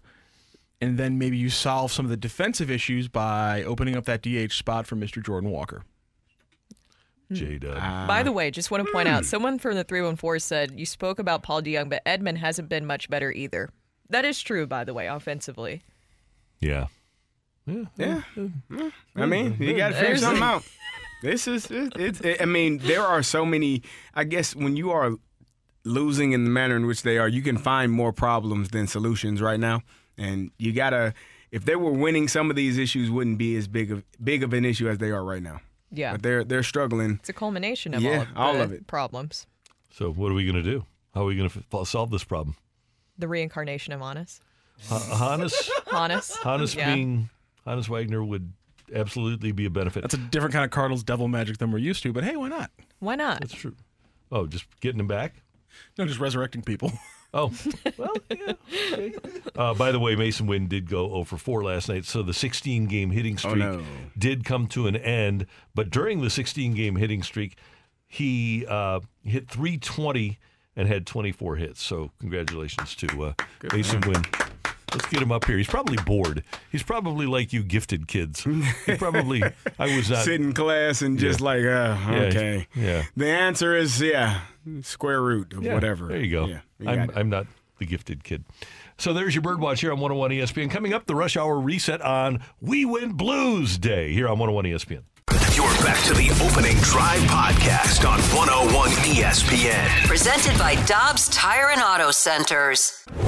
It's time to recap the biggest sports stories of the day on the opening drive with a rush hour reset. Brought to you by Clubhouse Turf, your exclusive partner of Celebrity Greens. We're redefining private golf. That's what it's all about. This is why we lace them up. This is why we put in the work, why we sweat, and why we bleed.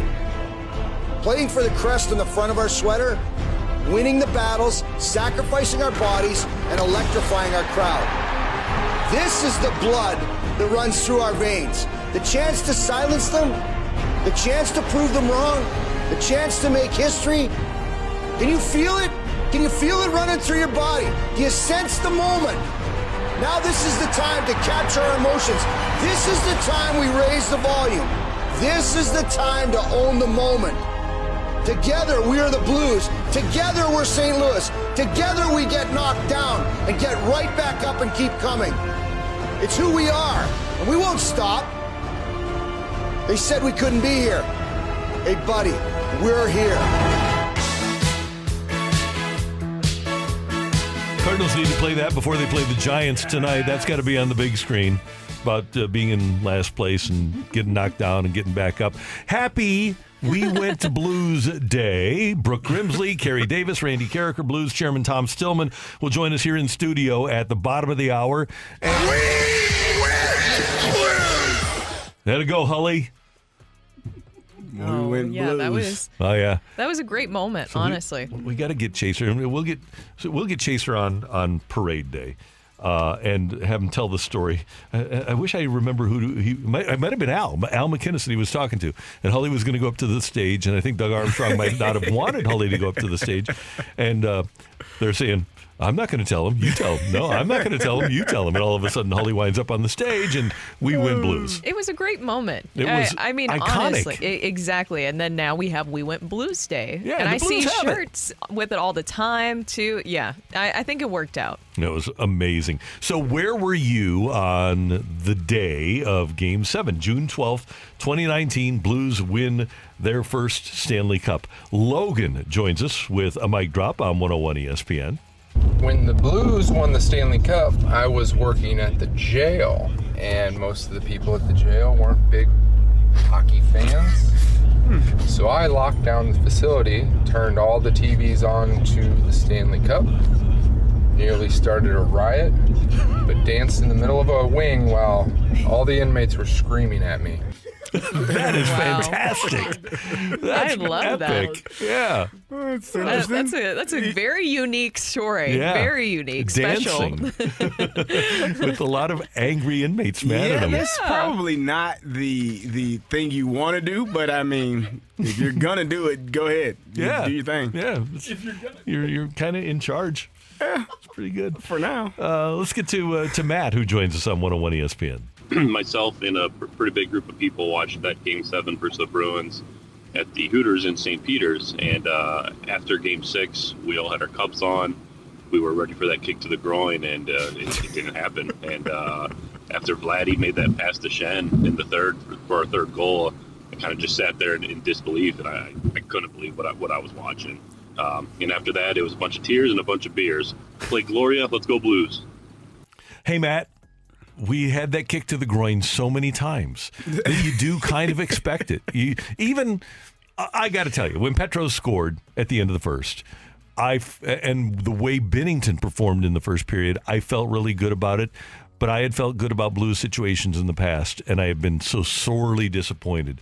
So I'm with you. When Schenn scored number three and they get up three nothing, I'm thinking to myself, they're going to win the Stanley Cup. I think it was like two nothing two, where there was a moment where I think the Bruins almost scored and they were able to get away. Jordan Binnington with like a really good save and they were able to get it out. I think that moment too was like very clear of like, okay, this is the Jordan Binnington. This isn't a fluke or anything. Mhm. Because remember that was the big story. It's like surely Jordan Binnington is going to crack at any moment because he was the underdog. Nobody really liked him or even knew who he was. They're like, this is a fluke. But the way that he performed in that final game seven and the way he was able to just shut things down, I mean, that I felt like that was just like a huge moment in itself too. It's uh, we, we talked earlier about the the Warner story and Jim Thomas, who covered the Rams, the greatest show on turf, was covering the Blues. Yeah.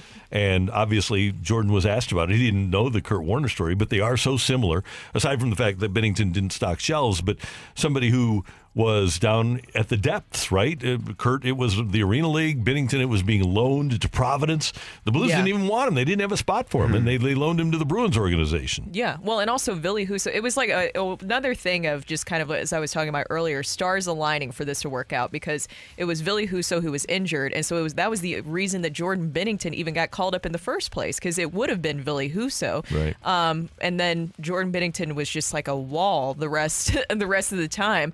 It was just such an interesting way to see that team. You know, I was very lucky that was my first time covering the Blues to see that team go from what they were, worst team in the NHL, to just flipping the switch. I, I remember specifically one Craig Berube coming in. I felt like had a lot to do with that. The energy that he brought in, he was able to command the room, command the players. They respected him. I felt like Pat Maroon was another big piece of that because Maroon, he was kind of the glue guy, right? Like he was funny and but also knew to when be serious, Mhm. and he was able to really corral those young players and veterans together, where everybody was a nice cohesive unit. And then also you had Jordan Binnington, the way he was performing, and it was just seeing all of that, watching that all slowly kind of come together was incredible. I, I haven't seen anything like that. And remember, guys, they were going to cut Pat Maroon, but they were keeping him around for a big rig bobblehead night. Yeah. And then all of a sudden he has a couple of good games, and they think, ah, let's keep him Yeah, around. yeah, and keep him around a little he- longer. He, winds up being Pat Maroon, uh, the big rig. Let's get uh, another mic drop. This is Terry on 101 ESPN. I don't think I ever played a song more times consecutively than I did Gloria that night. Oh no! And our friend Courtney down the hall at 106.5 The Arch, she was working at another station at that time and recommended to their bosses that if the Blues won the Stanley Cup, to play Gloria for 24 hours in a row. Just that was it. That was it. And that's what they did. They played awesome. Gloria for 24 consecutive hours. I loved it. I mean, it was uh, it was just incredible to see. I, you wish that it would have happened in St. Louis, but I just remember going back and watching the video because we, you know, obviously we were live on the ice in Boston for Game Seven, and so then I, when we got back home, I watched and saw what the celebration was like Yeah. in saint Mhm. Louis, and it was just absolutely nuts. I was wondering, with Vegas being on the verge of winning, I, I wonder what Petro is going to say to his teammates. Because remember Game Six here, where Yeah. everybody thought they were going to win it here, and they just got drilled. And I wonder if Petro is going to his teammates saying, and probably on the plane home back to Vegas, said, "Okay." Everybody's expecting us to win. The crowd, the whole city is going to be expecting us to win. Our families, and just go through everything that happened here and say, okay, don't do this, don't do this, don't do this. This is how we have to treat this situation. They have the perfect guy there to handle their situation, being up three-one going into a game five at home. Well, and also Barbie was there too. Right, right. Bar- Ivan Barbashev was there for that Yeah. as well. just finished the deal for them. I mean, you you when you have that opportunity right in front of you, it's hard not to think about what if or or this and that. You just have to play the game in the moment, and everything else will take care of itself. That's for me. That's the the the fun part about playing in those types of games is. You know it's right there. You know what's what happens. And I don't know. Game seven for the Blues, they had to be feeling that. It helps when you get out to a three goal lead. That makes life. It makes you uh, allows you to breathe a little bit easier because it's not as stressful. I, I we played down to the the final minute of the game and and almost Yeah. it, it was nerve wracking. But you know it, it's it's you know what that moment means and you know what the opportunity means. It's something you've been dreaming about since you were a child, and and to go through that and have that was uh I'm sure amazing for all of those young all of those men that were part of it. And one of the other things that happened for the Blues is that Zach Sanford scored the final goal, Massachusetts guy, and earned unending respect from Boston fans. I dare you, meet up with me, Sanford. There you go. I dare wanna you. Meet him? up with me, You wanna Sanford. fight him? Yeah. Sanford, I was don't don't meet up with me. Yeah. I, I love that, and that was a great that was a great moment for him too. I mean, growing up there, I mean, probably not great for Boston fans, but that team was just so special. I know that we keep talking about over and over again, but just the way that everything fell into place for them, all the stories, and I mean, even the Laila Anderson story as well. How big of a part Yeah. that she was during that journey too. Um, it, it, I don't know. It, I don't think I've seen a team just come together so perfectly like that for such a special moment. And then the parade was great on top of it too. Yeah, I don't amazing. know. It was great times. Coming up, we've got a quick rock and roll, and then the Blues chairman, Tom Stillman, will join us here in studio on the opening drive on your home of the Blues, 101 ESPN. You're back to the opening drive podcast on 101 ESPN. Presented by Dobbs Tire and Auto Centers.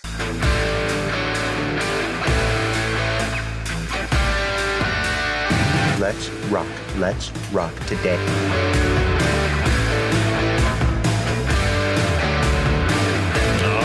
It's time for rock and roll here on the opening drive on 101 ESPN. Matthew Rocchio, what do you got for us? Well, I just got a quick, really, really quick question, just because because I think me and Randy have both admitted um, I, that we that we cried uh, when the Blues won the Stanley Cup. So I just I just need people to text in and just admit it. Admit if you cried. Just to, just admit if you cried. Yeah, text That's in. what, that's what we need more people. More more Jim Valvano. You laugh, you cry. I can't remember You the think, third one. You yep. think that's a Yep, good day. Yep, it is. It is. And I, uh, I, I actually, yeah, I was, uh, I was whimpering this morning when I watched the Chaser hype video. So I have laughed and I have cried and I have thought today, and it's only nine seventeen. So I've, I've already had a good day. That's a pretty good day. yeah. I'm going to ask you guys to do a little bit more thinking because on Friday when we were in rock and roll, I asked you guys how the weekend would go for the Miami franchises as they tried to claw back in the finals. Uh, some people here correctly predicted that both teams both would be in a pretty tricky predicament going here into a Monday with both down being down three one. Carry one person. Nicely done on that. There was Appreciate some it. thoughts on some two two ties for the Miami franchises, but that did not go as planned. Not at all. Game five in the NBA Finals is tonight. Do the Heat claw one Ooh. back, or, or, or are we all hating ourselves a little bit because Cronky's holding up another trophy? Yeah, we are. I, I, don't know. I feel like Fully or. Miami might. it- It's going to depend on that first half. If they can withstand the the energy that the Nuggets are going to come out with, and they can actually have a lead going into the, the the fourth quarter, you might have a chance for Miami to win that game. But if it's kind of a 15, 14 point game, you know, at any point in the third quarter, yeah, it might might be Does be curtains. For, Jimmy uh, Butler still play for Miami? He's there. Well, he's there. He's there. He hasn't. He hasn't been hooping. not Like, impressive. not like not, not like the Jimmy buckets No. we're accustomed to seeing this playoff. He's not run. Himmy Butler right now. Mm, He's just Jimmy. Yeah, it's uh, Not great. I'm Need not, Hemi. I'm, I'm not seeing much. Uh, in the Vegas Golden Knights and Florida Panthers game on Saturday, a lot of chippiness for our boy Matthew Tkachuk with our former boy Alex Pietrangelo. He uh, locked his stick around Petro's throat Yeah. at the end of the game to get him Good away from him. the scrum. Good. Man, anytime you got a weapon, it's all time hockey. Man. But Carey, imagine if you're Petro right now. You're you're you're, you're in your mid thirties. You're doing pretty well. You got one cup already, and then out of nowhere, you're about to you're trying to get your second one, and out of nowhere, some kid you that used to be skating around the locker room when he was like 12 years old, all of a sudden has his stick around your throat. Good for I feel him. like that's a weird situation. He for should be. He, I mean, in the moment, he'll be upset, but he's call probably proud of whippersnapper? him. I, I will tell you this: when you are playing against friends, uh, when you're in between those lines for football or on the ice in hockey, it, it we will talk about it later. All of that is out the window. I hit one of my friends hard, and he looked at me like I was crazy. Hey, man, we'll talk later. You are wearing a different color jersey. Now, if you wore the same color as I, we would be fine, but you're not. Deal with it. It is Yeah. what it is. I will talk to you later. I'm not your friend right now. that could have been my brother, my sister, my aunt, my grandmother, my mother. It would whomever is in the opposing uniform. You're telling me right now, your mom. My is in mother a will 52 tell you is in a right 52 now. Ravens jersey. My mother would never. She hits the B- she would hits the B gap. and she's gonna get the same same leg, same shoulder. There's a uh, if, if you. yeah. Same foot, same shoulder, right? Bow. Yep. Sorry. Love you. Yeah, we follow Shouldn't blitz in yep, there. Elevated performance here in St. Louis. There's a, a great photo that started that was uh, shown before the final started with Matthew and Petro and Robert Thomas all working out together over at Elevated Performance. So it's this isn't just little Matthew Tkachuk, you know, seven year old. This is Petro and Matthew. I mean, they, they grind together. Yeah. And- Petro probably taught him that, maybe. Exactly. Yeah. There you and- go. And Matthew could just look at him later and be like, "What? I got this from you. Yeah, Yeah, you right. You taught oh, me this. it. You taught me to do this." I didn't tell Yeah. you to do it against me. Well, you you're there. That ch- that handshake line, who, whoever wins the handshake line for those two is going to be something to see. yeah. I think I saw too that Brady is getting married, right? Brady Right. Tkachuk. And I think one of the guys Yes. that Matthew has gotten chippy with is in the wedding party. Yes, party. Mark. Stone. Yeah, Mark Yeah, Stone is yeah. one of the groomsmen. Obviously, Matthew is his best man. Yeah. So I imagine that's going to be an interesting uh. situation. I They'll wouldn't just say drink it out. Bachelor. They'll drink It's- it out. It'll be it's fine. not. It's it's sports. It's Yeah. all after the game. Don't act you- like there's not some players that you have So- that you have an off-field grudge uh, against because of something that happened on the When- field. one person, and Okay. I, I well, we were never friends to begin with. So You know- if you're friends to begin with, that doesn't matter. You know how when like when Robert Thomas and David Backes came up, they lived with the Tkachuks. Yeah. Brady went up and lived in Ottawa with Mark Stone when he mm. came up. So Matthew is tight with Mark Stone because Matthew and Brady, you know, they, Matthew would go over there. So they're all tight. They're all like one big family. Yeah. And so Yeah. it's it's awesome. It's it, it's the essence of what hockey is. It's a beautiful thing. Even look at you know the 2019 Stanley Cup run. Remember Torey Krug and Robert Thomas? Yep. I, they That run seem the fine now. too. You just have to get over it because you never know who's going to be your teammate or best man later. There down the road. exactly. yeah. So no, that is the the essence of what hockey. Hey, you know what? Way back when, Kelly Chase was playing for the Whalers. Tony Twist was for playing for the Blues. Tony, uh, the best buddies, played in Peoria together, best buddies. Twister is living in Chaser's house. Chaser's playing for Ottawa, and they fight here. They got to And then went out and had a beer There you afterwards. go. Yeah. I mean, when you, especially right now, this it's the Stanley Cup final. I don't care who it is. No. You got you get this stick wrapped around your throat. Get it Uh-huh. off. I don't care. I'm trying to. We, we, you may not have another opportunity for this moment. So Backes was in Petro's wedding. Yeah. And Pec- Petro went after him during that 2000. Remember when he called him Buffalo Head? Yeah. Petro Yeah. went- went after Backes during the Yeah. during the finals. That's so Petro. Yeah. So clean fun. Petro then- likes mind games. And by the way, Petro, I don't know if people have uh, recognized this, but they downsized in Vegas and he bought a house in Chesterfield. So during the off season, Petro is back here. Mhm. With, well, uh, his wife's from here, from right? here, right? Yeah. And you're, you're always coming back. But originally, they bought that house with the 16 car garage in Vegas, and were staying there. And now they downsized there. They sold the Clayton place, and now they're uh, they're back here for the off season. Make, it makes for a good hockey rink. Cars? Yeah, you, you put up Why boards, not? it makes for a good hockey rink. Okay. All right. I have to imagine you know that, uh, like for the Manning cast, w- Peyton Manning's doing that from a massive garage at his house in Denver. I could see that. It, Yeah. it looks like it. Yeah. Yeah.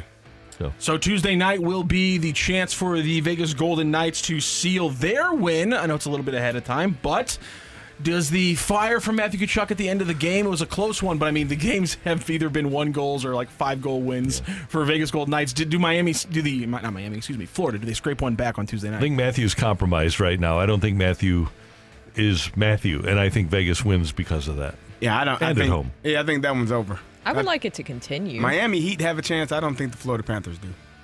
Yeah, I would like it to Unfortunately. continue, continue too. I would like both of them to continue. So I'm going to root for the Florida teams just so it can continue. Yeah, I- I- it'd be disappointing for the Florida teams to both lose four one. Yeah. So, guess that's the way it goes. That's how sports go. Yeah, it does.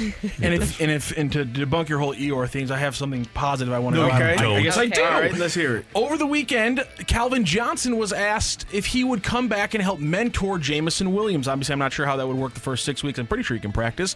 And Calvin Johnson pointed out that he would do anything he could if Jameson Williams asked.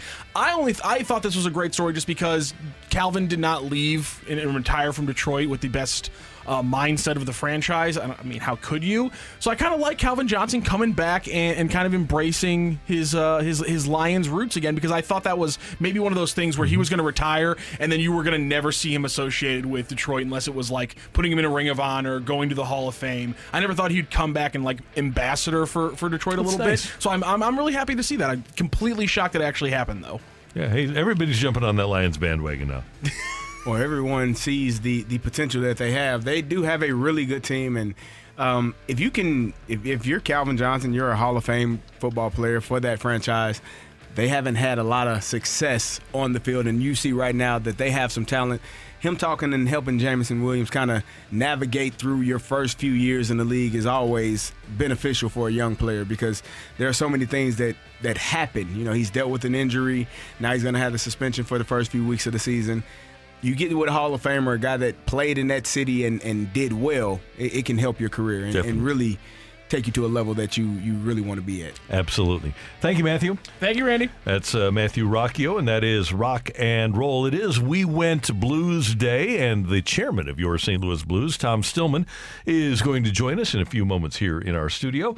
Looking forward to talking to the Blues chairman, not only about We Went Blues Day, but a lot coming up. Panger is not going to be here anymore. We'll talk about that and uh, what the Blues are looking ahead to with the draft and free agency. Tom Stillman coming up on 101 ESPN. You're back to the opening drive podcast on 101 ESPN. Presented by Dobbs Tire and Auto Centers. Clear it out, and that'll do it. The Jets have won the game. They've shut out the Blues. Shoots and scores, and the Vegas Golden Knights have defeated the St. Louis Blues. Three seconds to go, and uh, this one's going to come to an end. Islanders beat the Blues. And now for something completely different. 25 saves in the game for Binnington. And as the buzzer sounds, you can bring out the Zamboni. Jordan Binnington in his first career NHL start shuts out the Philadelphia Flyers 3 to nothing.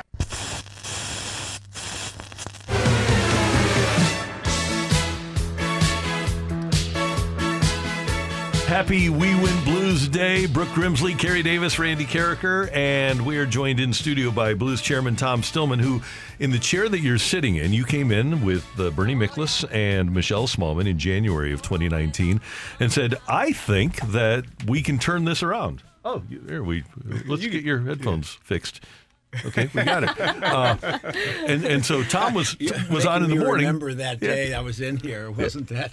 Yeah, and, and so we, I was doing the afternoon show with Brad Thompson and uh, I think Chris Ranji, and we, we played the cut where you said, "Yeah, I think we can turn things around. I think we can do some really good things." And BT, Brad Thompson, in his inimitable way, says, "Yeah, no, that's not going to happen." but Tom Stillman was right, and the Blues won the Stanley Cup. First of all, thanks for stopping by, and happy We Win Blues Day. Thanks for having me. It's great to be here. Okay, was that just blind optimism, or did you feel it? Um, just to be clear on, on what I what I what I meant that day was not that we were going to go on. I wasn't, you know, pointing to the fence and saying, you know, we're going to win the cup. I felt, uh, I, genuinely felt that we had a much better roster and that they weren't playing well and that they they, they would get better. And uh, you know, a lot of that at that time, a lot of the assessment that was going on was, you know, we we you know Doug and his group and everything made the decisions on these players and. You know, were we just off? Are they? And, and just looking back, we thought, no, the you know those were good decisions. We look back at them; these are good players. They have a lot of character, and and, and so they would get better. Now, I, I don't claim to have predicted what happened. I wasn't predicting that. Tom, take some credit.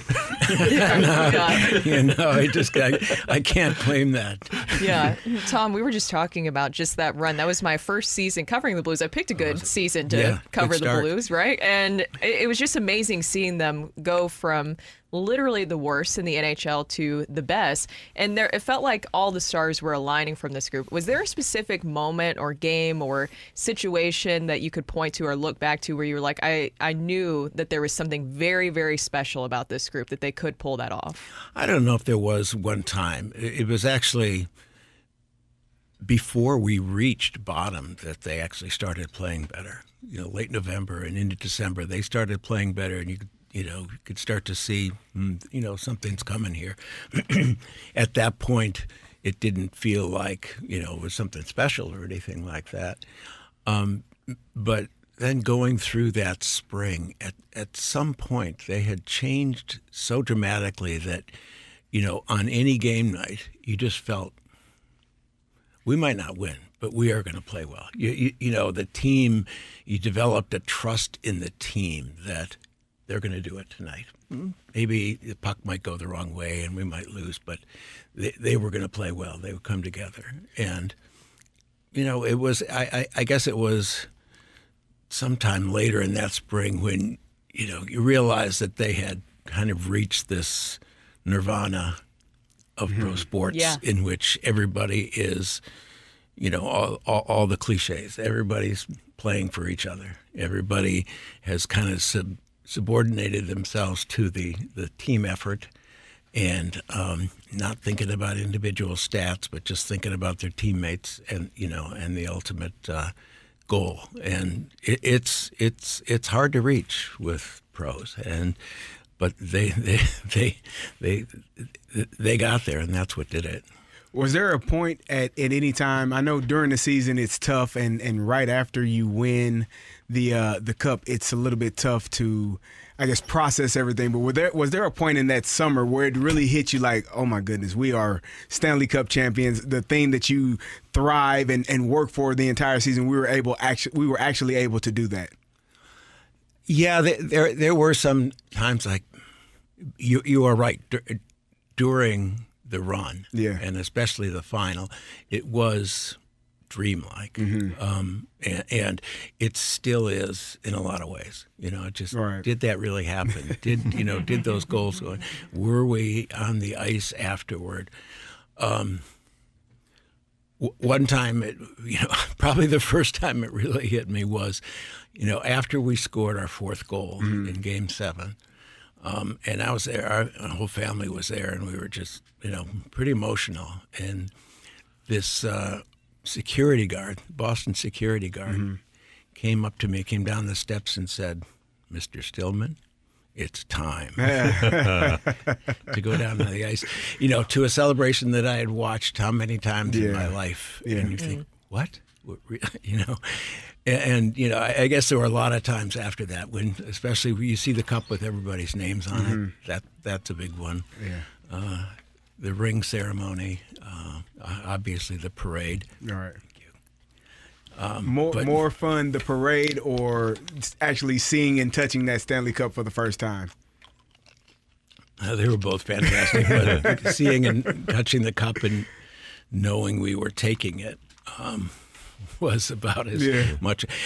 And it- it's funny that you know I remember thinking that night, especially, it is a very like territorial thing. Bec- I mean, even Chiefs pregame talk was, "We're taking that home with us," Mhm. you know. And you conquer and you and you grab a piece of hardware metal and you take it on the plane and and really the that was just one of the most special times that two and a half hours you know in this tube flying through the air with just this you know fairly small group and you keep the cup it's right there Yeah. it's there and it's getting passed up it's just it's especially after you know growing up and seeing all the celebrations for so many years to see to be in the middle of that was just hard to hard to fathom. The Blues chairman Tom Stillman with us in the opening drive on 101 ESPN. I'm sure you've been thanked by the guys a million times, but I was talking to Mike Zuke last week, and uh, your alumni here in St. Louis are so appreciative of the way that they were included in the entire celebration. That must make you feel great that they and guys that Al MacInnis gave blood, sweat, and tears. Al told me one time that his greatest regret in hockey was not winning a Stanley Cup as a player here in St. Louis. And so for those guys to be included meant so much to them. And that must mean a lot to you to know that they really felt it. Well, they, you know, the franchise was built, um, you know, in large part through their efforts. I mean, a lot of what a franchise is is its legacy, you know, of players and coaches and all that have gone before. So, you know, our feeling was that you know they had earned being part of that. They had they had helped us, you know, played a big part in our getting there. And uh, they obviously play a, a, big part in the history of the franchise. The Blues chairman Tom Stillman with us on 101 ESPN. We're going to talk about what's going on now, what the future holds for the St. Louis Blues on We Went Blues Day 2023 here on 101 ESPN. You're back to the opening drive podcast on 101 ESPN. Presented by Dobbs Tire and Auto Centers. Into the middle, Schwartz shoots, he scores! Hat trick! A playoff hat trick for Jaden Schwartz. And a You Got a Hat. Throw it at your radio. Blues have the puck. Thomas off the wall. Shoots, and it's in. Let's they go. score! It's the St. Louisan. Pat Maroon. Bring out the Zamboni. Pat Maroon just put the city on his shoulders. And he sends them to the conference finals. I dare you. Meet up with me, Sanford. Jay Bouwmeester knocked it down, and O'Reilly sends Perron down the left wing.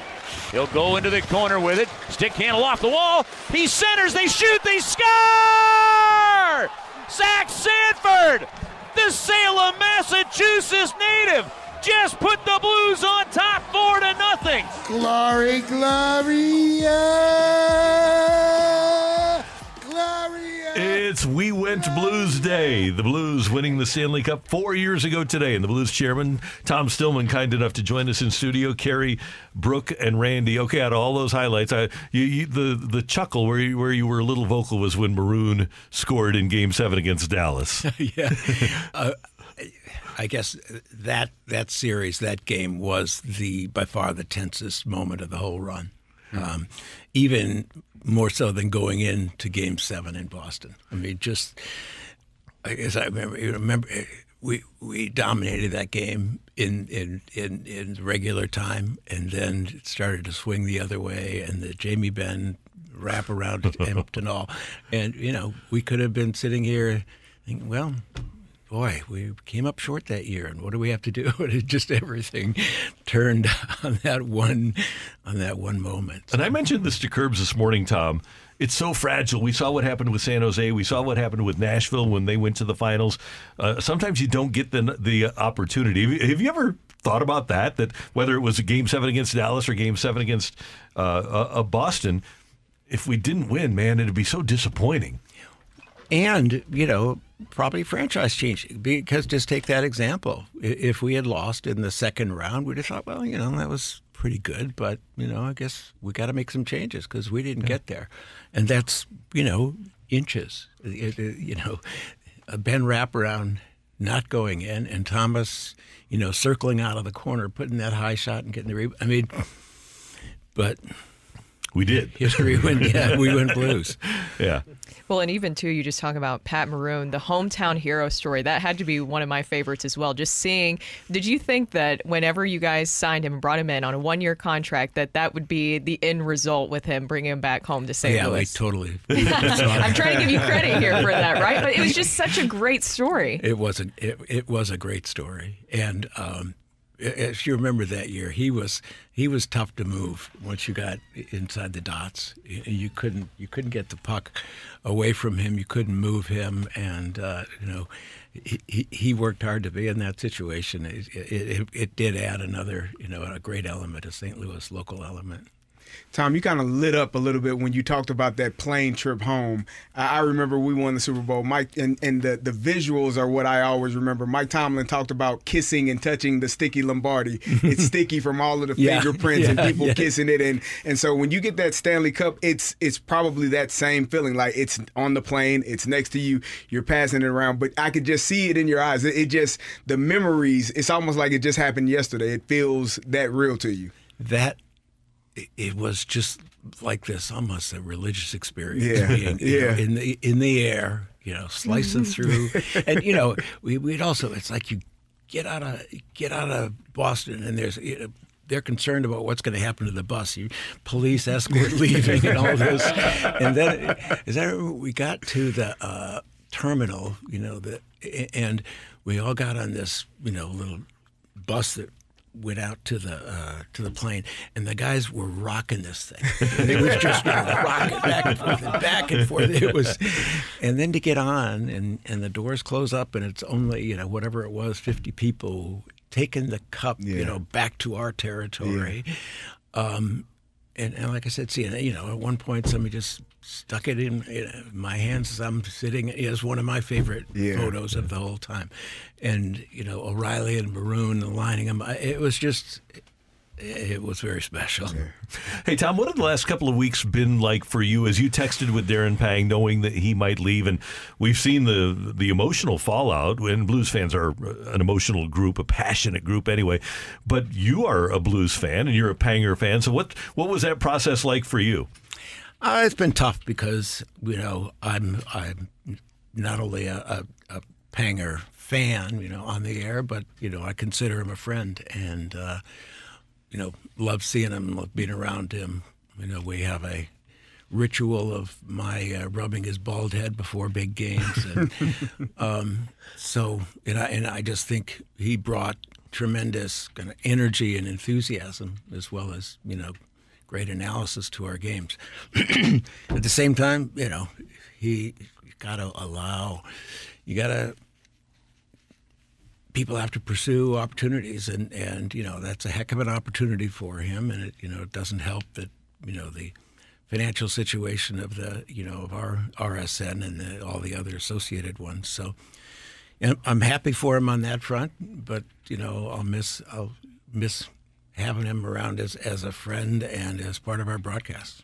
Yeah, what was that conversation like with Panger? Because as you mentioned too, a lot of people probably don't understand what all goes into the RSNs and how this all kind of plays out. Um, at this point, Panger felt like he was going to get too emotional to talk yet, so we've communicated by text, and we're going to talk later. Yeah. He's an emotional guy. What he's saying about St. Louis is all very true. You know, yeah, he's going to this opportunity, and it's a great one. But I, I think he really loved it here in St. Louis, the fans and the people, and the town, and, and, and also the you know the community of people he was involved with, you know, around the Blues. Tom, a lot of uh, people are excited about what next season is going to hold. Got some draft picks, maybe do some things in free agency. What can you? Ex- what do you expect from this team going into next season? Well, you know, part of that is going to uh, depend on exactly what we do, you know, over the next, you know, four weeks or so.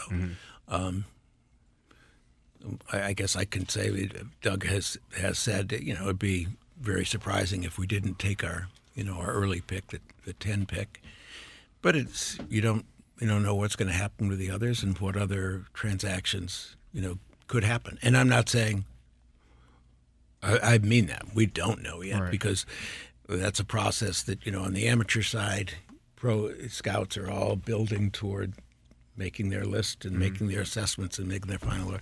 On the pro side, they're looking around the league, what might be here, what might be available, what, uh, you know, analyzing each team, what they might want to do.